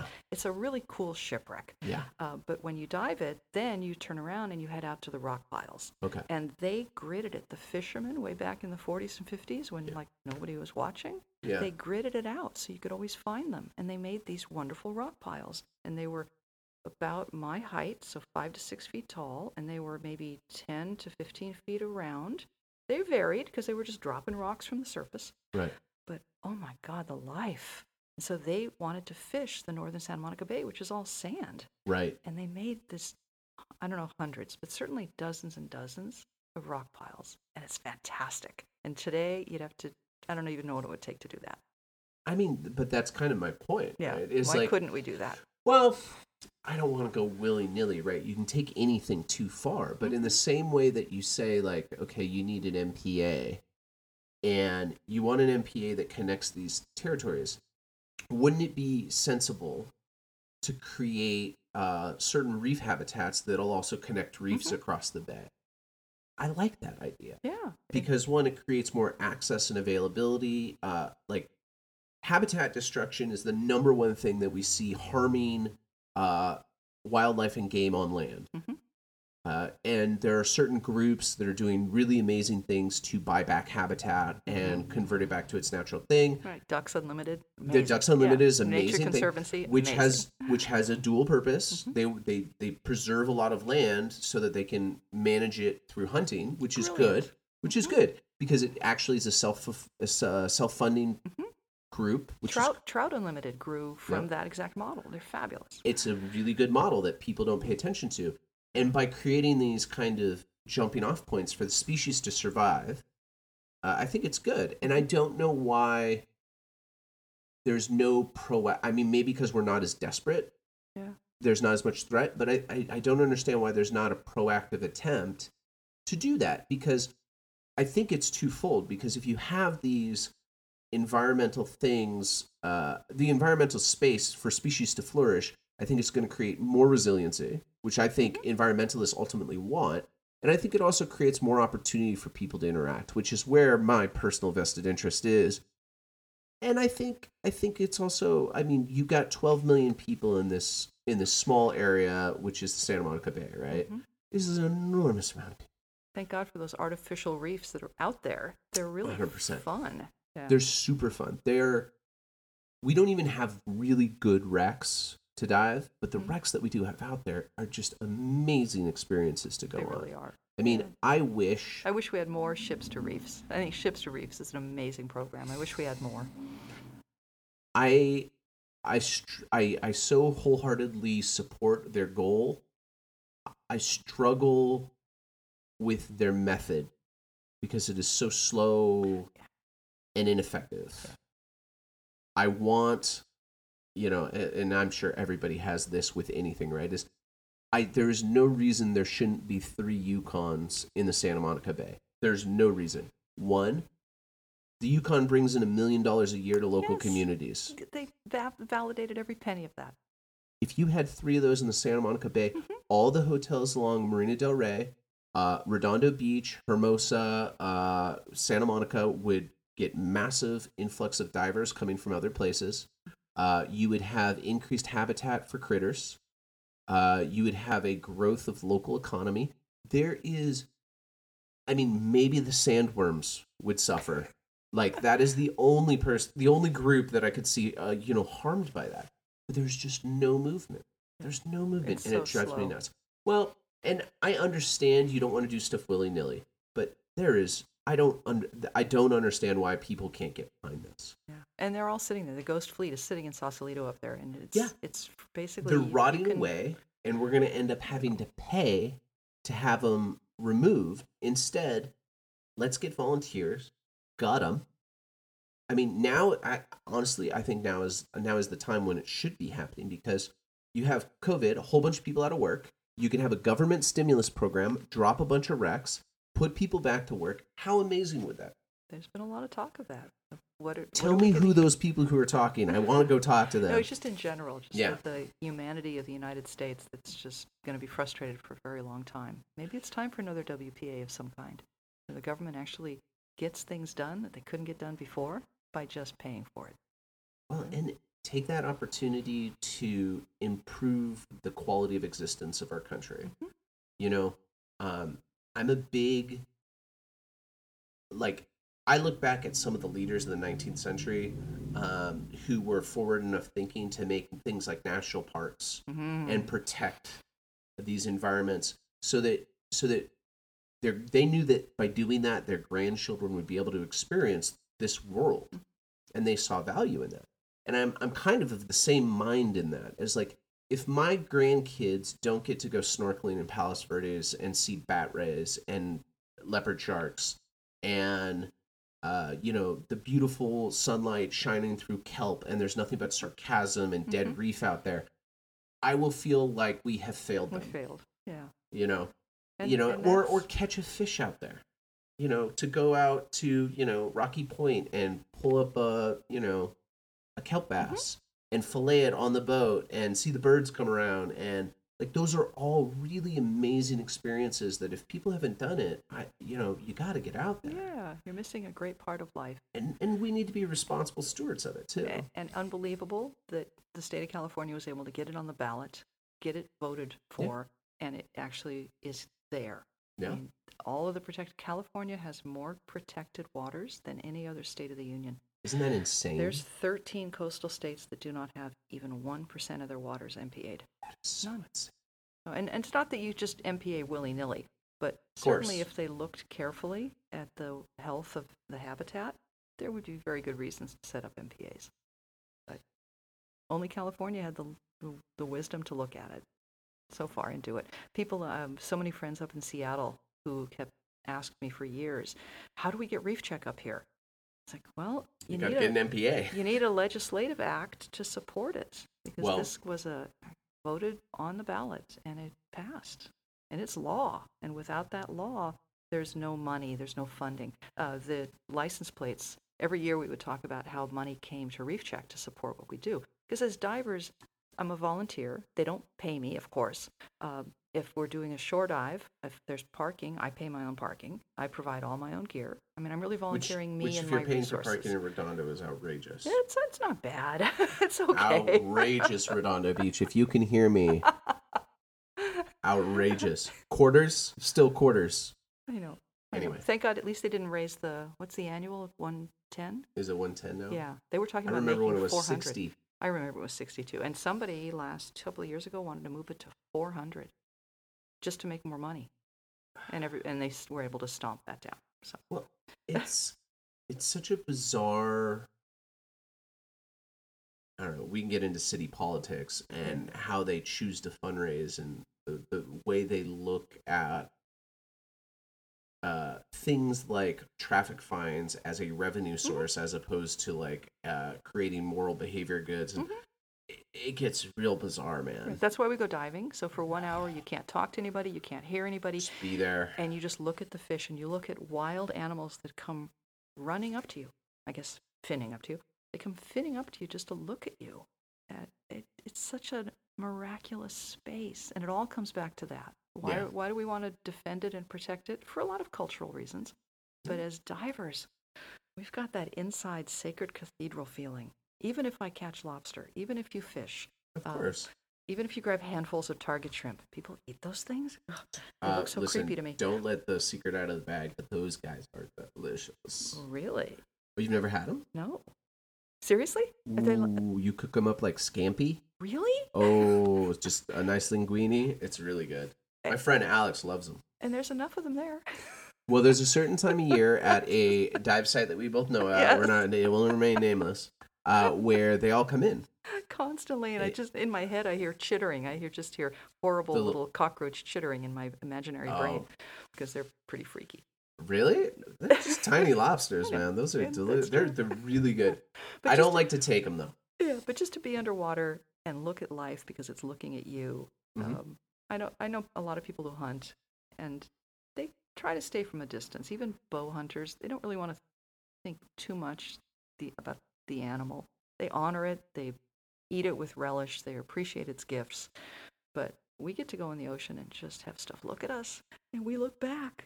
And we have octopus that'll come up to my dry suit and rip open the pockets, and I can hear the Velcro separating underwater, and he's got two arms in my pockets, seeing if there's anything I can eat in there. And That's a, that's a octopus that has been around a guy who's harvesting uh, crabs. crabs This or is Seattle. oh Seattle. Okay, so crabs. Yeah, the giant Pacific octopus that are Oh. 20, 20 foot from tip to tip. Those guys are a little pro- like those guys are can be uh, uh, cause havoc underwater. Terrifying. I've seen yeah, I've seen them. At, there's a couple really great videos of guys who are trying to photograph him, and the yeah. octopus decides, oh, I'm just gonna take your mask off. Oh yeah, they one grabbed mine, pulled it off my face, and let it go. It was like Daffy Duck. Like a the cartoon. Mm. beak. Yeah, exactly. I got beaked. Uh, And the mask came back on sideways, partially filled with water. And I'm just sitting there going, Did that just happen? This is amazing. oh my gosh. he was trying to pull my regulator out. He was all over my head. He was opening all my pockets. And he was just a rambunctious junior. He was maybe 10 feet across. He wasn't very big. The big ones uh, take out like uh, swell sharks and things like Oh, that. yeah. They they go after They are they've- smart, man. they've kidnapped cameras. People have had to go back the next day to get their camera. Ugh. Yeah. I really want to see one of those guys in the wild, but. I don't want to get oh, you'd love camera jacked. You'd love them. Yeah, actually, you would totally love them. Yeah. It's rare that they do that, and it's Yeah. mostly the people who photo- photograph them so much that they get closer and closer, and they just catch them on a bad day. Eh, we all have those. But oh, oh yeah, don't miss Seattle. If you get a chance to get a dry suit and go dive Seattle, oh, incredible. Well, have to talk later about Yeah. uh, any any recommendations of places that you would recommend up there. Uh, I did a trip up there last summer. Yeah, it must have been last summer, and we did from Portland. We road tripped around the Olympic Peninsula into Seattle, Mhm. and then up to Whistler. Ooh, and we did some whale watching. Um, and we went out of Seattle, and it wasn't as good. And then I went out of Anacortes and the San Juan Islands, and we were just with a pack of orcas the entire time. Oh we my god. And it's really sad that they don't have uh, management programs up there because one of the things that they're going through, I'm sure you know of, is the fact that their local salmon and I think it's herring, is it herring populations have just crashed. Crashed. And so the if you go up there and see orcas now, it's almost all um, transient orcas, and all the residents are in like dire. All the resident pods are just suffering so heartily because there's just nothing for them to eat Yeah. because all those fishing stores are gone. And it's I think they were Yeah. actually last time I checked. and they were- temperature changes. Just Yes. the temperature, the the water temperature change is like a tsunami. It's a slow, grinding tsunami that's changing everything. well, it's like a it's a, it's like desert. It's the ocean version of desertification, Yeah, right? it is. You know, It is. And and life will find a way. It'll just be different life. And we're humans. So we like to get to know things and we like to hold things. And it's like I love this kelp forest. I always want this kelp forest to be here. But if the water's above 70, a significant part of the time, then it's subject to fallibility. Something like a horneri can come in, that sargassum, and just completely overgrow it. Uh, and then it come come back. But it's you hate to see what you love change. But then you look at San Clemente Island and you look at all of the platforms on the island itself. Those used to be beaches. yeah, So the ocean we are treasured with right now didn't even exist yeah. a hundred million years ago. So- Well, I'm but sure. I like kelp forest and I don't want them to go away. uh, you know, there is people. There's there's you know the great divide between warm water divers and cold water divers, right? But I think, you know, people who are afraid of cold water diving miss out on some of the most beautiful colors that you can see. Now, it's not coral, Right. but when you are underwater and you are in a kelp room, you know, where the kelp, you're surrounded by kelp, but you're in an open space, and that kelp grows up and is covering your particular portion of the ocean like a canopy. And you can just see the transition of color from kind of the caramely dark uh, depths of the kelp all the way up to this sunlit kind of skylight of golden kelp and then there's blue clear water around and just that combination of color just warms your heart in some way. And You're then a like, white soup fin shark goes sliding by quietly, yeah. And a couple of lobsters go skittering across a rock. oh. It's your it's paradise. it, you just feel like you are in a amazingly special moment. Mhm. and I, I know blue water is nice. The tropics are nice. I visit them as often as i can but that is a different feeling and it is look is a yeah. beautiful feeling I look at it like a rose garden. That when I go warm water diving, it's like being in a rose garden. There's incredible variety. There's uh, it's um, a massive animal, but it has so little food in the water that everybody has to be an expert at living on almost nothing, like breatharians almost. But you come to temperate waters from Mexico to Canada, up into Alaska. It's a rainforest. Yeah It, there's layer on layer on layer. Everybody's eating everybody else. Everybody's stalking. Everybody's trying to blend in. You know, fish of the day, it's you. You're just there's vibrant life. How many animals have you seen eat other animals underwater? a lot Over and over and over. It's a action paintball rainforest, yeah and I love I love the three dimensionality because the fish really do feel like birds up in the trees. yeah And then I just love the vibrant, dense amount of life. So much oxygen, so much, you know, that seven foot visibility days. It's all food. It's like French fries in the water. It and is. The life is happy, even though you can't see through it. yeah, well, I go back and forth. I lo- some days I love the low visibility just because you sneak up on stuff you otherwise wouldn't see. Good point. As spear fishermen love it for sea- white sea bass because those guys are so tricky to spot. Good point. But you know, it also sometimes you can have a big reef where you you like those big expansive views. If the visibility is down, all of a sudden your focus changes. Is now you're looking at the rocks right in front of you, and you see smaller stuff that you normally wouldn't see. Nudibranchs. Yeah, nudibranchs show up. Sometimes you see skeleton shrimp that you would never notice otherwise. Sometimes you start looking in crevices, you find an octopus that's hiding, holding up shells to keep a barrier. Mm-hmm. Like you just see different things. And the versatility of the environment here is so dynamic. It's not as superficially uh it's not as superficially uh full as I would say some coral reefs are. Mhm. Like if you've been to Bonaire, there's something to look at everywhere. Everywhere. But it's weird because it's the same thing. It's almost like uh if you if you look to me at least, if you look at like when you people mow out concrete and they flatten it out mm-hmm. and then they take that stamp and they just stamp it over again. That's how I feel coral reefs are sometimes. It's like, oh, that fish is with that fish, which is that fish, and that's with that thing. right. And then over here, that fish is with that fish, which is that fish and that thing. Like, and it's over and over again. It feels stamped out. yeah. And it took it took me a couple days to get past that, where I was just looking at the same things and then filtering all that out in in tropical waters. But in California, you can every place you go is different. And you know, our our mutual friend Phil Gardner, we were I would talk to him in an earlier podcast, and he was saying you get such versatility along the coast here, Oh, yeah. even in Palos Verdes. It's like you can see things, you know, a hundred yards apart that you won't see anywhere else. Oh yeah, Malibu. When I was diving Malibu. Malibu for a couple of years there in a wetsuit, there were certain spots that I saw things that I saw nowhere else.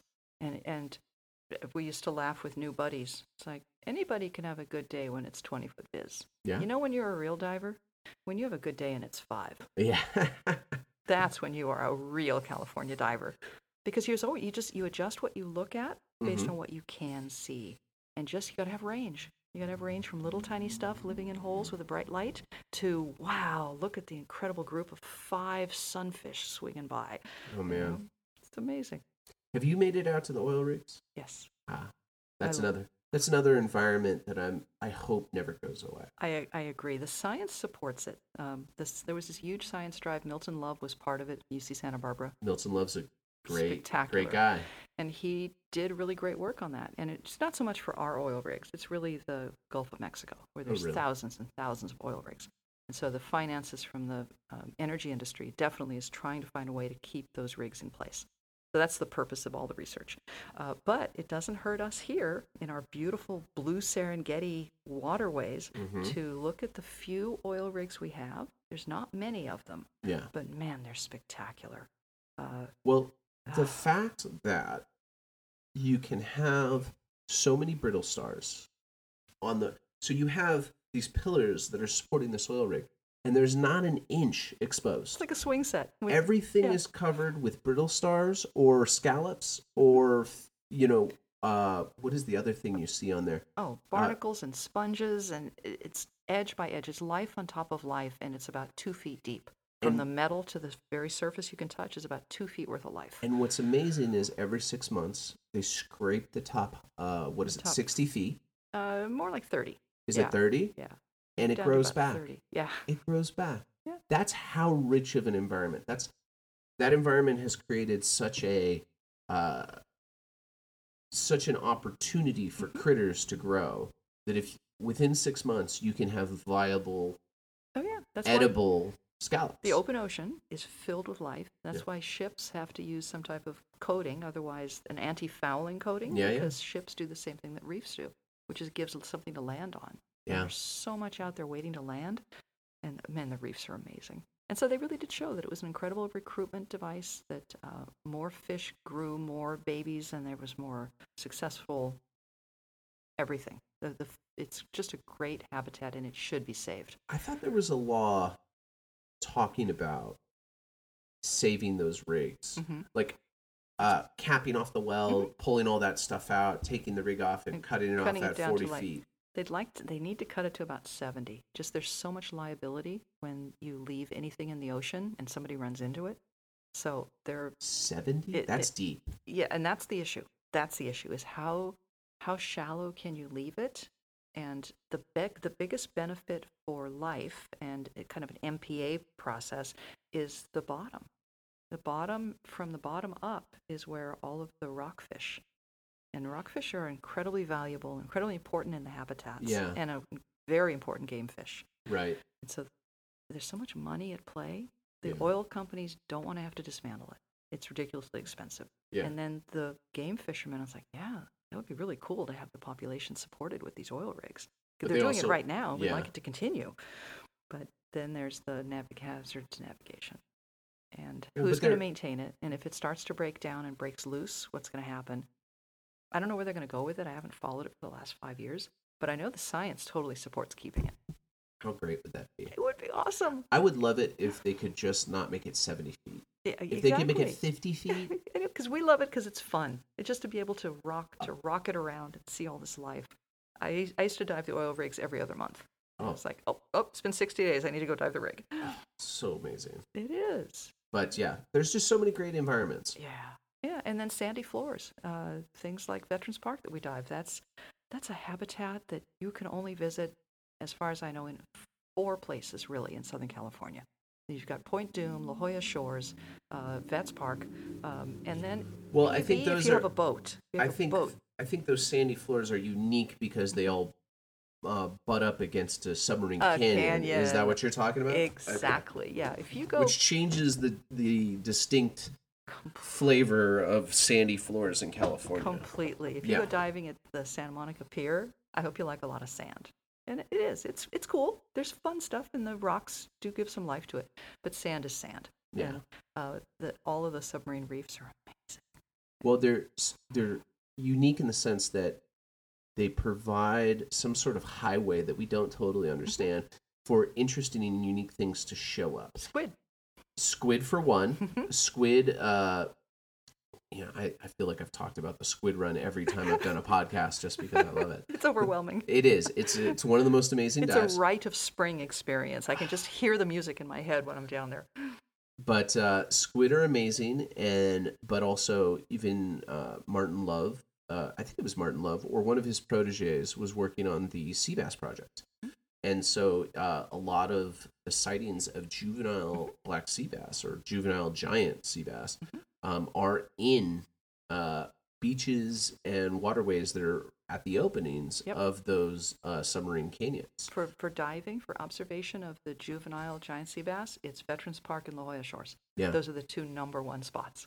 which I haven't seen one there in a long time now. But It changes every year. yeah, And then they're pretty small, and we don't get to dive much, right? Yeah. An hour at a time. That's all we get. yeah. But yeah, what what are the other um, jaw-dropping things you've seen at Veterans Park? Well, I, I one of the most startling things was absolutely uh, the prickly shark that I happened to come by. A prickly shark? Exactly. I didn't know what it was At when Vets? I saw it at Vets Park.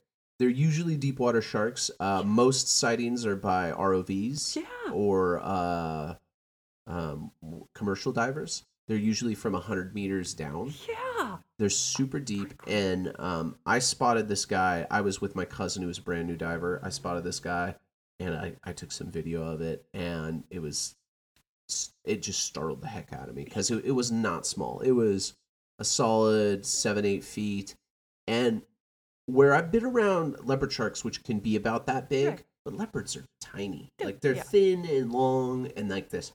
This guy was wide, Girthy, just thick in the back, like Like great whites. kind of had a lemon sharks and had a booty on it though. Yeah. Like it had a booty. Its Yeah. back was way thicker than its front. The head looked like it could have been a small shark. The tail was just like probably you know close to three feet wide. It felt like it And was just very thick. How long did you get to see him? See Oh, I swam with him for maybe a minute. Wow. So I was not looking for him. I was swimming and I I was just kind of doing my thing and I turned to my left with my light and he was right there, two feet away. Whoa, that's yeah, big. Yeah, it In was your personal space. and it. I was just like, I don't know what you are, and then I kind of sized him up and he wasn't wasn't looking aggressive. He was just kind of curious. I swam over to my cousin who was with me, grabbed the GoPro, started filming, and we followed him down to about 100 feet. We were at about 80 because I was like, I'm not just going to not swim with the shark. And we stayed with him for about 30 seconds to a minute. I mean, maybe it Oh. felt like that, but maybe it was less, but it was really cool. We got a good look at him. Oh, I got to find your video. That sounds. I'll, I'll send it to you after this. That was one of the coolest one. I mean, I've done several shark dives here in California um, with Makos. Makos are super Ooh, cool. I've never done that. Yeah, I haven't seen. My friend saw a thresher at Vets. hmm That's pretty cool. But I, you know, Vets is a is a neat spot in the sense that like you just never know what you're gonna find. No, um, we were doing a night dive at 100 feet. We were working on decompression and orientation and uh, controlled stops in open water. Yeah, Like 100 feet of vets, that's where you go to work on that stuff.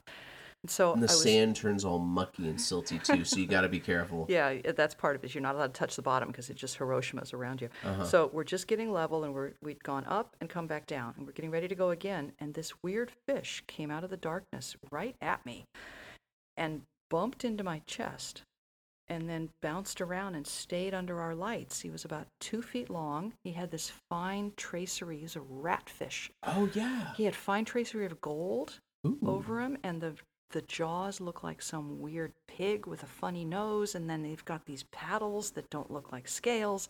It look, They're it- they're called one of their fish. they're very weird. Chi- chimera is one Chimeras, of their, their names because they look like five animals put together. And I'd never heard of one, never seen one. Pulled out my wet notes. I'm drawing. I still have the pictures. I'm drawing pictures because this guy won't go away. You know, we're looking. We're burning through gas. But a ratfish at 100 feet in Southern California. I don't So know weird. anyone who's seen a ratfish in SoCal. And then I went to Seattle because all my friends were laughing, going, "Oh, let's see if we can find you some ratfish." And they took me on the ratfish dive. Right, the exactly. Oil, the oil, the oil uh, docks, and we had literally like squid. We had two thousand ratfish around us. No kidding. just massive. That's an amazing dive. yeah. So that was that was a crazy thing to see a ratfish at midnight. I've So- seen a torpedo ray Yeah. that was a good three and a half feet across, maybe four.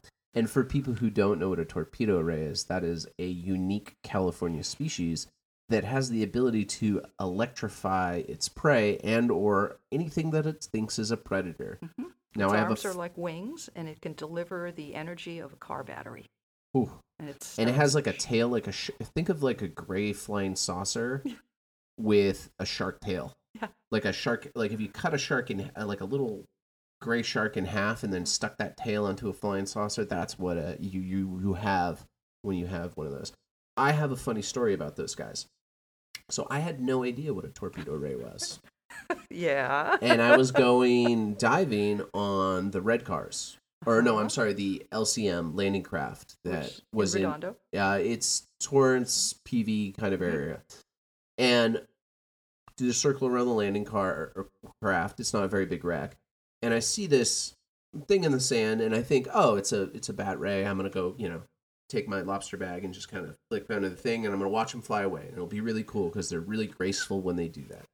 Well, I go over to this gray lump of what looks like a thing, and I it's covered with sand, so it's not totally clear. And when they lay down, that shark tail kind of flips sideways and goes down, which is super unique and weird, and I couldn't see it.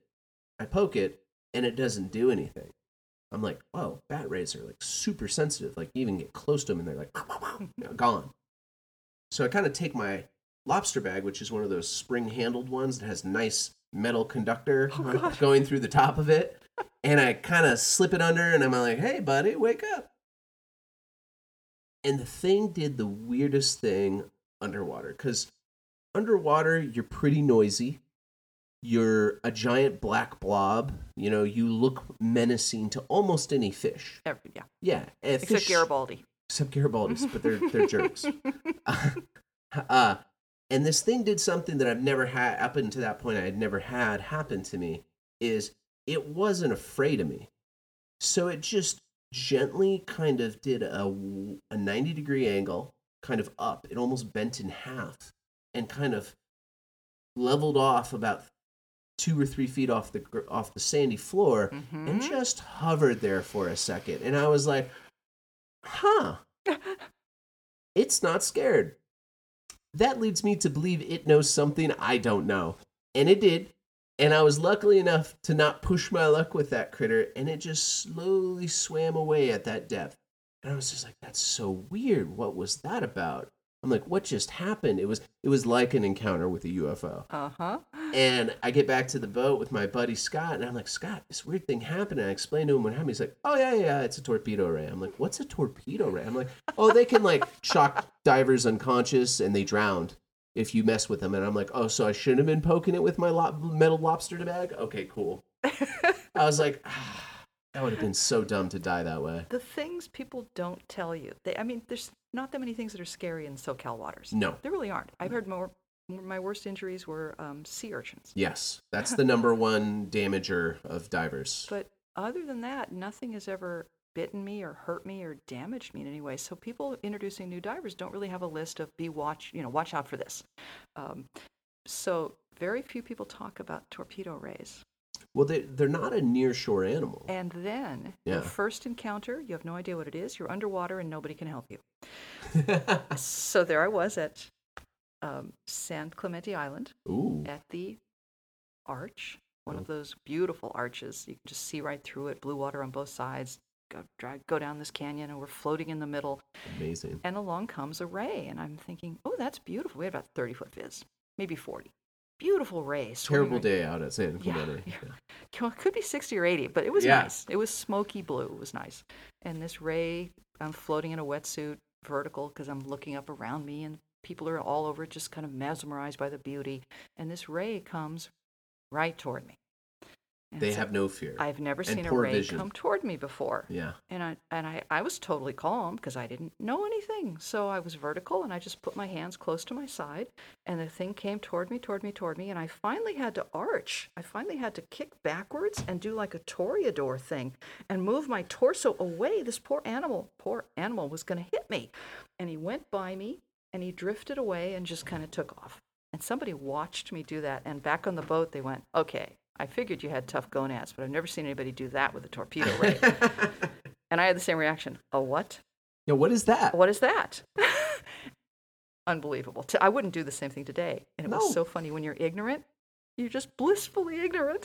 I've had friends who've been out at uh, Farnsworth, very well known spot. So many torpedoes out there. yeah, every, you almost guaranteed to see a torpedo ray out there where he's been chased, Oh, where they followed him for like 10 or 15 minutes. And he was like, Jesus, man. yeah, leave me alone. Yeah, what up?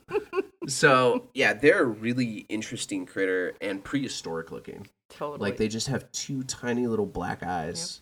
and they're Tiny. beautiful, that mottled bluish color on the back. It's like no other ray. Yeah. And they're fat, like a giant, uh, what Like are a those pancake. pancakes? Yeah. What's that, that Dutch pancake? I don't know what a Dutch They're pancake super is. thick. Yeah. They're so Otherworldly. ungainly. Yeah. ungainly, awkward looking things. But they move gracefully Yeah. in the water. yeah. They glide. Everywhere they're going, they're gliding around. Oh yeah. It's super cool. Yeah, those are super weird. The one thing that I haven't seen and I'd like to, but I'm terrified, is I'd like to see a Humboldt underwater. That would be fun. I Yeah. don't know if I would. I, I know people have seen them in. Uh, speaking of submarine canyons, people have seen them in La Jolla. Mhm. I don't know how safe it is to be in the water with those guys. I've heard mixed things. Yeah, they're But- they're they're cephalopods, and having had experience with large octopus, when they're in a bad mood, they're in a really bad mood, and they got a lot of power. It's like being an angry two-year-old that with muscles, and Mm. that would be my only sensation. Is I think I would cover. I think I would just get down and watch. That's my my plan. If I ever get lucky enough to see a great white shark, I'm just going to get to surface and I'm going to just stay put on the bottom and just watch. Once in a lifetime experience, I hope, but I've never seen one. But I just I wouldn't be able to be comfortable up in the water hanging around with them. You know, I I've been around sharks enough. I've been around sand tigers. I've been around makos and Ooh. blues. okay. I've been around bulls. Uh, I've never been around whites. But the general sense that I get from almost every shark that I've been around is they're almost like running on a program. Okay. Like they just kind of they kind of have a program, and if you don't trigger the I'm prey program, mm-hmm. you're okay. It's like a heads-up display, and they're and you're not it. So Yeah, they're just kind of tracking, and they're just looking to they they're like operating on the level of heuristics. Like Mhm. just whatever whatever I'm supposed to do in this moment, I'm just going to click into that program and go. Yeah. So don't look like a sea lion. If Don't you look don't like look a like a sea- sea lion, you're good. Exactly. They might come over and check you out, but they probably aren't going to fight too much. Yeah. And all of the people I know who have had encounters with them, the whites, that is, um, have kind of told me the same thing. They don't really want to mess with you if they don't know what you are. So I think that would be okay. I've also heard that if you see them, you're not prey. Exactly. So that's my rule. Like anything that anything that's scary looking that I see, obviously I'm not prey because No. they don't have time to waste. They wouldn't let me see them. They just eat me. So I'm good. That that that's a very true thing. If you've seen a great white, they've already decided that they're not going to eat you. Exactly. What's the military corollary? Uh, uh, the sniper bullet you hear isn't for you. Right? If you've heard the if you've heard the shot, it wasn't Yep. for you. Yeah, it's not for you. Oh man. it's like just enjoy it because it's not for you. Oh, you, you've already been spared. Yep. They're super cool, cool animals. I I want to go down to Guadalupe and Mm. see them in their majesty. Yeah. Uh, I just know that it's gotten so popular now that they've certain boats. It's hard to choose a good operator because Mhm. certain boats are doing some questionable things Mm. down there that I dived on con- the, on the Horizon all the time as The a Horizon's dive supposed to be good. and I've heard that's an excellent dive. Uh, shark. charter. Yeah, in fact, they're pretty much stopping all their dive charters and they're just going straight to sharks all the time. Really? Yeah. That's good. Yeah. I mean, it's a good thing if it's is. popular. I think the more people who it. have positive interactions with wildlife that has been vilified Yeah. makes people more aware and capable of um, seeing their value. exactly. You only you only you only protect what you love. Um, even the guy who wrote Jaws ended up being an incredible shark advocate, make, trying to make up for it for the rest of his life because Yeah. he realizes that you really only protect what you care about. Yeah. I mean, I, I, yeah. that thank God sarcastic fringe heads don't get bigger than they are because they'd be a really hard animal to love. If the sarcastic went to like four feet, oh my God, we just all want to kill them with barbecue steaks, anything I could find. Oh, they're the. I still haven't been able to drag a mirror down to try and convince one to open up its jaw. No, way. seriously? Oh, I want to do it. I Oh. bought I bought a clip-on mirror for my thing to try and do it. My dry suit pocket, I have a fold-out mirror from Walmart. Those little, you know, brush on one side, We need to go other. diving. Hello, we, need, to go diving. diving, Claudette. this is this has got to be a thing. Let's get you back in Exactly. the water. Narapalm did his high school science project on how to how to get um, how to elicit an aggressive response from a male sarcastic fringehead, and he took down. They're yellow. The Yeah. inside of their mouth is yellow. They open up. They look like the dinosaurs on Jurassic Park. Yes, actually, they were modeled on them. yeah. So uh, he figured maybe the yellow. So he put the yellow race car, timed it for two minutes, no response. Then he we had a rubber octopus that had eyes. Put that down, no response. And then a mirror And the mirror did the trick. full on umbrella opening back against the mirror five times. So, uh, for people who don't know what a sarcastic fringe head, it's a tiny little reef fish. like, Like- eight, eight inches maybe. At is a large one. The large, that's a big male. That's a big male. Yeah. But their mouth can open almost as wide as long as Mm-hmm. their body is. Like they just it, it like uh, And they're, they're telescopes. Telescopes not the But umbrellas open. It umbrella's almost. open, Yeah. and and the fish itself is brown, gray, mud color. It mostly blends in. It's got two big eyes that have kind of opal specks in them. When it opens its jaws, it is brilliant yellow, like yellow rainbow yellow. And like oranges and reds are in there too and sometimes. they lunge, and then there's nasty little teeth on the Yeah. top and on the bottom. And fishermen who've held them, they when they bite you, they get to the bone. The teeth go Really? right through your tissue, your muscle, and they get right to the bone. Thank God they're not bigger. Thank God they're not the size of a lingcod. Yeah, exactly. If there was a sarcastic fringe head the size of a lingcod, it would be a monster of the deep. I don't think we would dive the spots. We'd like veer away. But the sarcastics are my complete joy. And uh, um, swell sharks. Swell one, sharks are one cool. night at 10, 10 o'clock at night, we were at the 100 foot line again, and there was a divot about the size of maybe half a basketball court, and there were 21 small swell sharks. 21. And How they cool. were they were maybe oh, 14 to 18 inches. That's tiny. They're pretty small. Yeah. So they don't hatch at that size, but obviously they hang around in the canyon at some size cohort, and then they all go up to lunch together at night. I've never seen it again. One time and one time only, and I've spent hours at that hundred foot line looking for them again. Never seen them again. Interesting. So that canyon is magic. So Like going to the carnival. Ooh, What- wonder what's here today. it is it is a crapshoot. You never know. Like we said, I've seen uh, everything from a prickly shark to a giant Pacific seahorse And or five. a prickly shark. Yeah. So, if we had to say Claudette Dorsey has a favorite dive site in California, what would it be? No pressure. Um, Old Marine Land. What? Really? Really. Where? I love the point where the post is. Yeah. Out at the point. Where they have the pinnacles with all the stuff. I just I love it because it's so compressed. It's from 30 feet to 70 feet, and it's compressed into a narrow belt. If you can go far enough and get to Buchanan's, that's even better. Yeah. But it's a long way. But I just love the variety of the life, the sunlight, the kelp, the currents, the dolphin, the sea lions, the um, the huge groups of barracuda, juvenile barracuda Yeah. that come through. Uh, it's I never get the visibility. garden.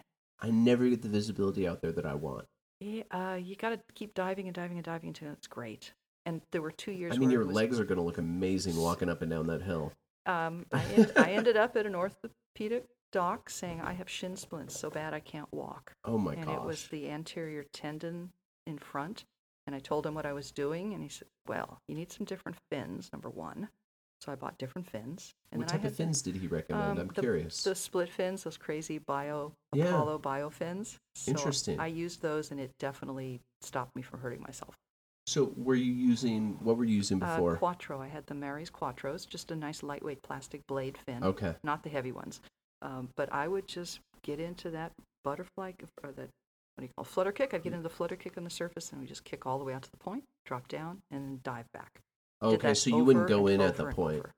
If we could, we would, Yeah. but I don't like. I don't like getting hurt. So I That was that was the one place I almost messed up my knee. Yeah. I put my knee down and one side of my leg touched a rock Ooh. On the side and the other leg touched a rock and my foot was not on the ground. So it had somehow gotten opposite sides pinched in a way that it was pushing my knee outward Mm. and I just stopped it right before it got hurt. Oh yeah. And Oh, it was just a surge. big a big scare. The surge in those rocks is horrible. So I'll dive from the point if it's a lake. Other Yeah. than that, it's just shut up, go down to the beach, and just shut up and kick. It's a 10 to 12 minute kick. We put, we put sunglasses in our pockets. I literally took sunglasses so I could kick on my back with sunglasses on. Oh, I bet. And uh, yeah, so I had to spend like two months kneeling and stretching on ice packs. And it got better, it went away. Totally went away. Do you still do you still use uh, uh split fins? No, no, I went to GUE. Once, once I went to, Ah, I got uh, so you're rub- you're, into GUE. You're with the rubber fin crowd oh, yeah, now. Yeah. Okay. It's funny, it's the same fins I got certified with in 1977. I'm a huge fan of the rubber fins. Yeah, they give And- you they give you joy joystick precision control when you're hovering. There's nothing else like it. I like to say it provides the torque to effort ratio is higher. Mhm. And that means that you can use multiple styles of kicking in different Mhm. in different environments and you can rest some muscles. So if I'm kicking, you know, regular um Flutter kick. yeah, flutter kick, thank you. If I'm kicking a regular flutter kick and my legs get tired, I'll just switch to frog kicking. Yes, you can You do know? anything Yeah, and except and, lay on your back and kick for long periods of time to yeah, get out to well, so far I'll, distance. I'll frog I'll frog kick on my back. yeah, which is which is actually one of my preferred times to frog kick. yeah. Everybody likes to flutter kick when they're on my back. I prefer to frog kick. Boom. It's yeah. just easy. It's relaxing. You know, it's if you're not in a rush, it's fine. So I like the rubber fins, but some people hate them. yeah. I think they take a little bit to get used to. And if you're in a wetsuit, then it's a lot of weight. Um, you know, in a dry suit, I can always put air in my feet, so Mm. if I need to balance them, it's okay. Yeah, I just got used to them. And in a dry suit, you just need that much power to move a dry suit through the water. I typically, also have a big stupid camera in front of me, so it's like a counterbalance, like a teeter totter. Where's your scooter? Yeah, where is my scooter? I have a long list of dive equipment to purchase these days, so Oh yeah, sorry about that. scooter. that. No, it's okay. But truly, I think Marineland is my favorite site. I fell in love with it for six straight years when we had super cold water. It was Yeah. 47 to 49 degrees, Ooh. and the nudibranchs were out of control. Oh yeah. It was I I, yeah. I've never seen it again that way. I mean, we may never see water in California that cold again, Yeah, which is a bummer yeah. because that's when a lot of the cool stuff flourishes. It is. You just you, you go brain stupid because you're shivering so hard and you're so cold. But uh, yeah, the beauty of super cold. It's so good for the kelp. But things change. Life but changes. that's the Channel Islands still have that, Mhm. and it's worth it to go out on an overnight It is. to go out to the Channel Islands and do two days diving out there. And It's the best. Three days is even better. Four days is better. I've not done a three day out in Oh, the Channel paradise. Islands. Yeah, It's paradise. I've done over I've done overnights in the Channel before Mm-hmm. too. We did that for a shark dive where we did went out for the day, uh, chummed for sharks all day, got nothing. Spent the night in the Channel, thought we were gonna basically get skunked the next day, and at the end of the next day, we got a big, big, like seven and a half foot blue shark. And this is in the open ocean. This is between Catalina and here. Like kelp. Were you looking for kelp paddies or no? Just, just dropping a chum line. Super fun. I've done it a couple times. Uh, there used to be a good organization out of San Diego that was doing it, and they had a pretty tight system and had really good um, appearances. Like they could they could get sharks to come out, and they would kind of times of year would determine whether it was a mako or a blue. Wow. But to swim with those guys are super. I love swimming with blue sharks. They're Oh, just to do super super mellow, uh, kind of just you know they're just not aggressive. They're just kind of curious. Are they Um, the ones with those bigger eyes? Do they sort of they have a big nose. nose? They have a big nose. They're very long and, and lean shark. Uh, the makos are a little bit stockier and a little bit jerkier, kind of twitch. Mhm. Um, they have that. You can just feel their kinetic energy just ready to pop. okay. uh, and I've seen it pop. Like I've seen a we had a little tiny three foot mako one time, and it went from it cleared a distance of about sixty feet in a half a second to go after some bait fish, and I was like, that that just like just the realization at that moment was I have no control No. over whether or not this fish wants to bite me. Mhm. There's just there's no, I don't have it. And it's not like I'm gonna fight it off with a knife. Nope. I'm not gonna punch it in the nose. And by the time I realize what's happening, this thing's gonna be on me. So it, it's amazing how quick those fish are. But the blue sharks are way more mellow, Uh-huh. and they're just kind of explore, so they'll poke you and bounce. And I have a couple from that specific trip. I have a couple photos of blue shark noses that are just like right up on my dome port, and it's really cool. Whoa. Yeah, I mean they're super cool. If you ever get a chance to do one of those, I highly recommend it. Some people get concerned that you're altering their feeding behaviors and things like that, but usually with the blue sharks and the makos, they're feeding down deep, and in the afternoons they'll come up, and that's when they'll pick up your scent and they'll come up and explore. So Oh. they're not Maybe they're just coming to warm up. well. They're they they're digesting all the squid from the deep. Uh-huh. They come up to digest, and then they pick up the scent of what you know chum Right. but it's like oh an extra free meal why don't i show up and check it out and it's just a bunch of us fools in the water going like hey let me take a picture of you oh, I love it. it's super cool though it's very cool it's a great interaction with sharks you do it without a cage Yeah. Closer And- than Guadalupe. Definitely. No definitely cage. closer than guadalupe um, the only thing that I think is probably an easier shark dive is La Jolla in August with, Yes. the, with the leopard sharks, which is also very cool. I've only done that a couple of times, and the viz was about seven or eight feet. Oh, that's good. Really? Oh, seven or eight feet, yeah. Oh, okay. I went out there one time where it was like three foot this. And were you free diving or or scuba? no snore. You, we when we did it, we went out at Marine Room, Mm-hmm. and there must have been a hundred sharks out, Mm-hmm. and none of them were deeper than five feet. Okay, so okay, because Super shallow. I encountered them after diving the shores and coming back in. yes. And then on scuba, it, it wasn't any fun. They 'cause don't I was come too close. noisy. They didn't come close. Yeah. And so five foot viz was terrible. But when you're on the surface looking down, it's awesome. or 'cause if you you, can see can the hold your bottom. breath, if Yeah. you can get down, if you can do a breath, get under, and just wait, they'll come upon you. What's their season? When do they? Uh, mid July to Oh, August. so like now. So right now, um, I was I'm currently working at a surf camp, and I was coming in after helping a kid catch a wave, and I was walking up in Santa Monica here, and I saw a, a good sized three foot leopard Wow. shark. It was pretty cool. So it's probably right about now. We're okay. warm enough, at least up here. We also saw what could have been. We don't know for sure. We saw a shark breach.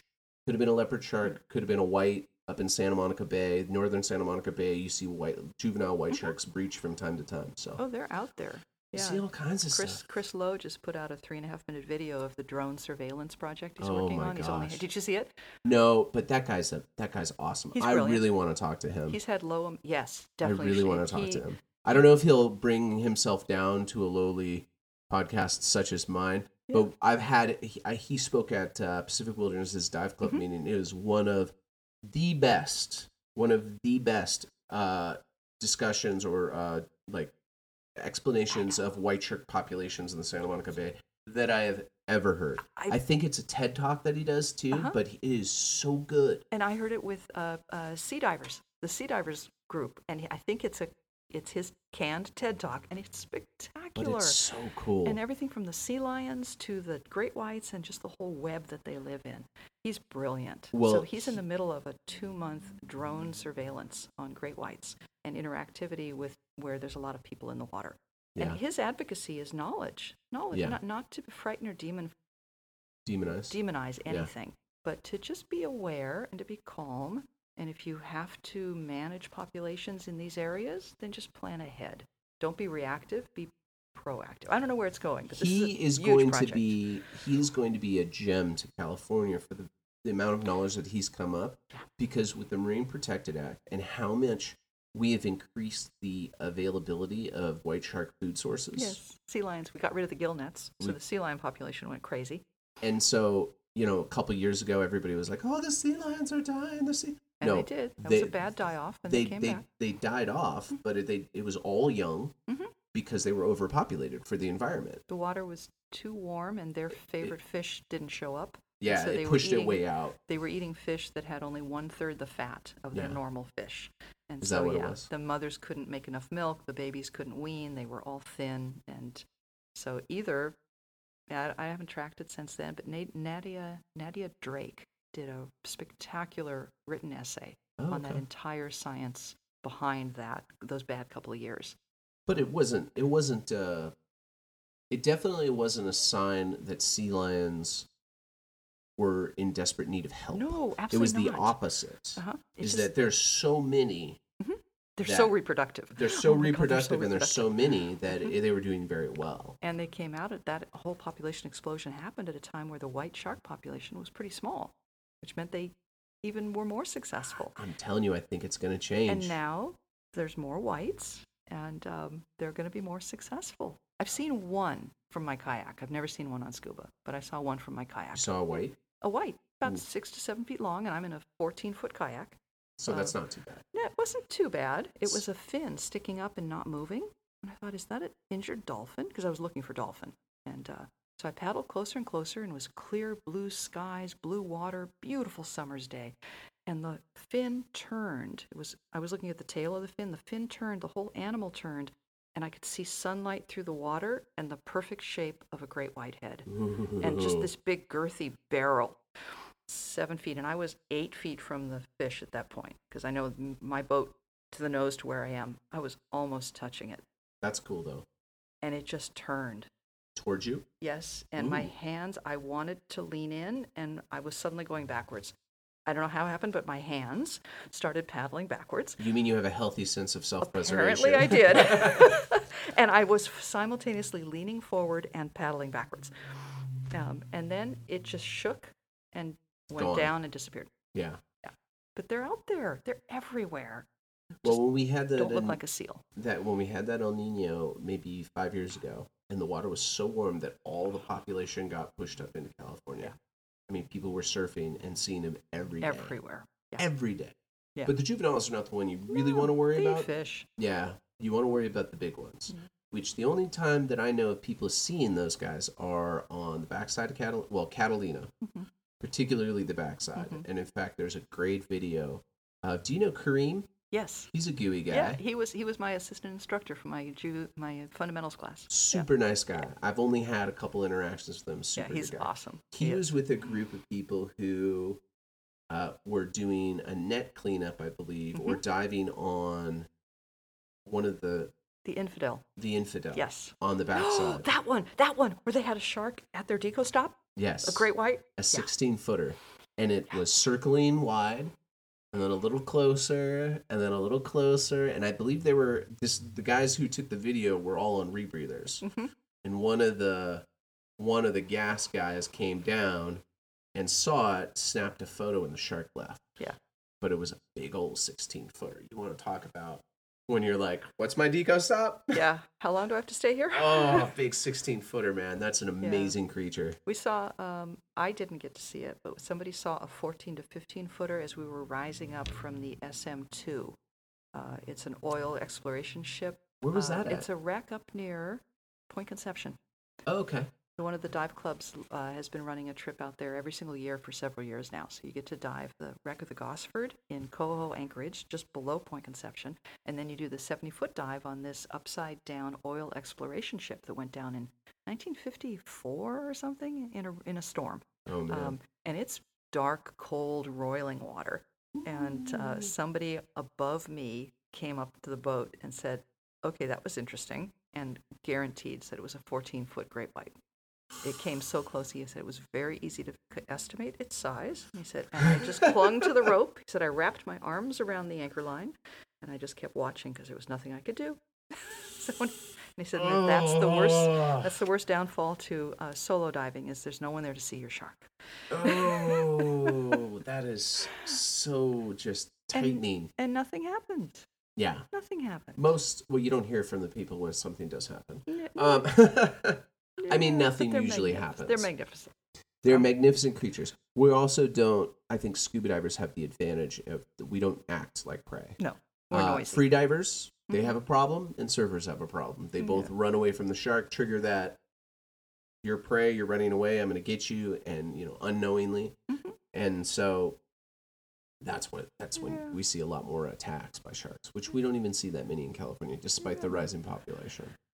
But hopefully, we don't get to the point where it is like it is in Australia. Yeah, they're- be. I mean, you never know. You know, it just depends on. I and I haven't looked at it as extensively as I should. I don't know. We may not be in the situation where our recreation overlaps enough with uh, hunting areas. The feeding grounds. Yeah, feeding grounds. And we've got all the juveniles here and very few big ones. Big Yeah, up north- the islands. They want the. They, I think they want those deep. Elephant seals, Yes, the the high fat content thing. exactly. Even the sea lions, even though they're fat, fatty, and they'll go after them from time to time, it seems like the major concentration for the adults are the elephant seals. Exactly. Yeah. Why eat an apple when you could go and have a hot fudge sundae?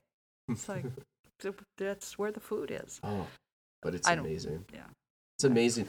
I I still want to see one underwater. Yeah. I don't know if I'm gonna do any. Like, if I saw one on a boat, I don't know if I would have the guts to get in the water with them Yeah. without a cage. I don't know. I like. There's part of me that likes to think that I would that be that gung ho, but I have the same feeling about like getting in the water with transient orcas. Yeah. I'm Yeah, like, they might just decide that day that they're gonna mess with you. Yeah. And if I'm like, already in the water, I've decided to always be calm, yeah, get low, stay calm. yeah, I have But I that mindset. I wouldn't go in on purpose. I would not go in on purpose. Seems like unnecessary risk. Yes. Because then people would laugh at you later, going, "Look what how stupid could Jenny possibly be?" They would hang a Darwin Award on my gravesite. Yes, exactly. Yeah. Yeah. like to avoid that. I've got a lot more diving to do. No kidding. Well, Claudette, this was an amazing talk. Thank you I- so much for coming in. I thoroughly enjoyed it. To talk to someone who loves the ocean so much and loves the how people interact with it, it is just a complete joy. Oh, likewise. Thank you.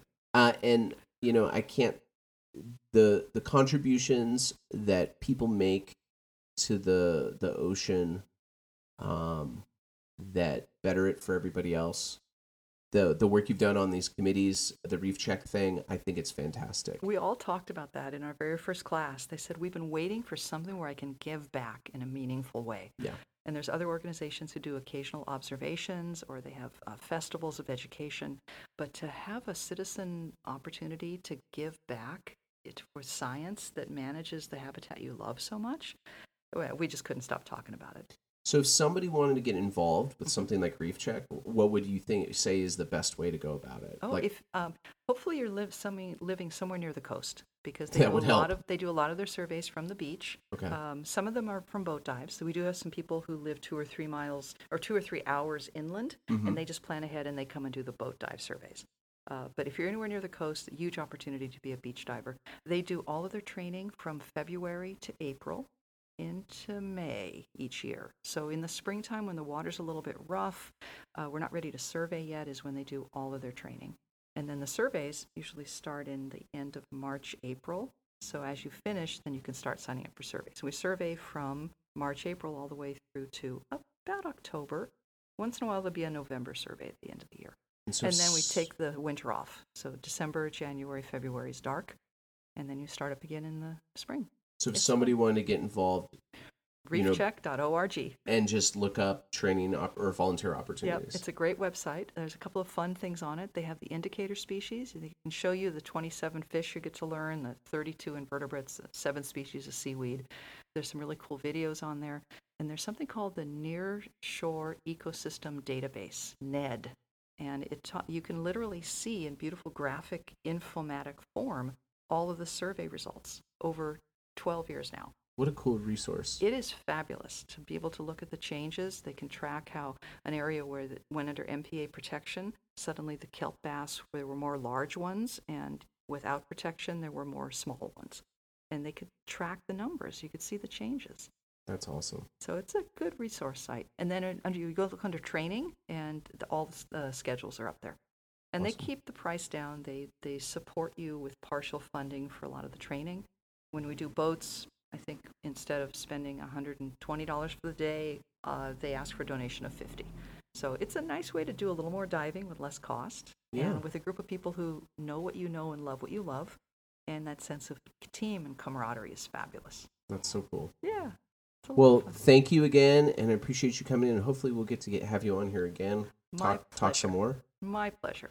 Awesome. Thanks so much, Ian. All right, ladies and gentlemen, I hope you enjoyed today's podcast. Remember, please subscribe. We're a monthly podcast, so it may be a minute till the next one comes out, but have it come to you. Just hit that subscribe button, and we'll see you next time. Thank you very much.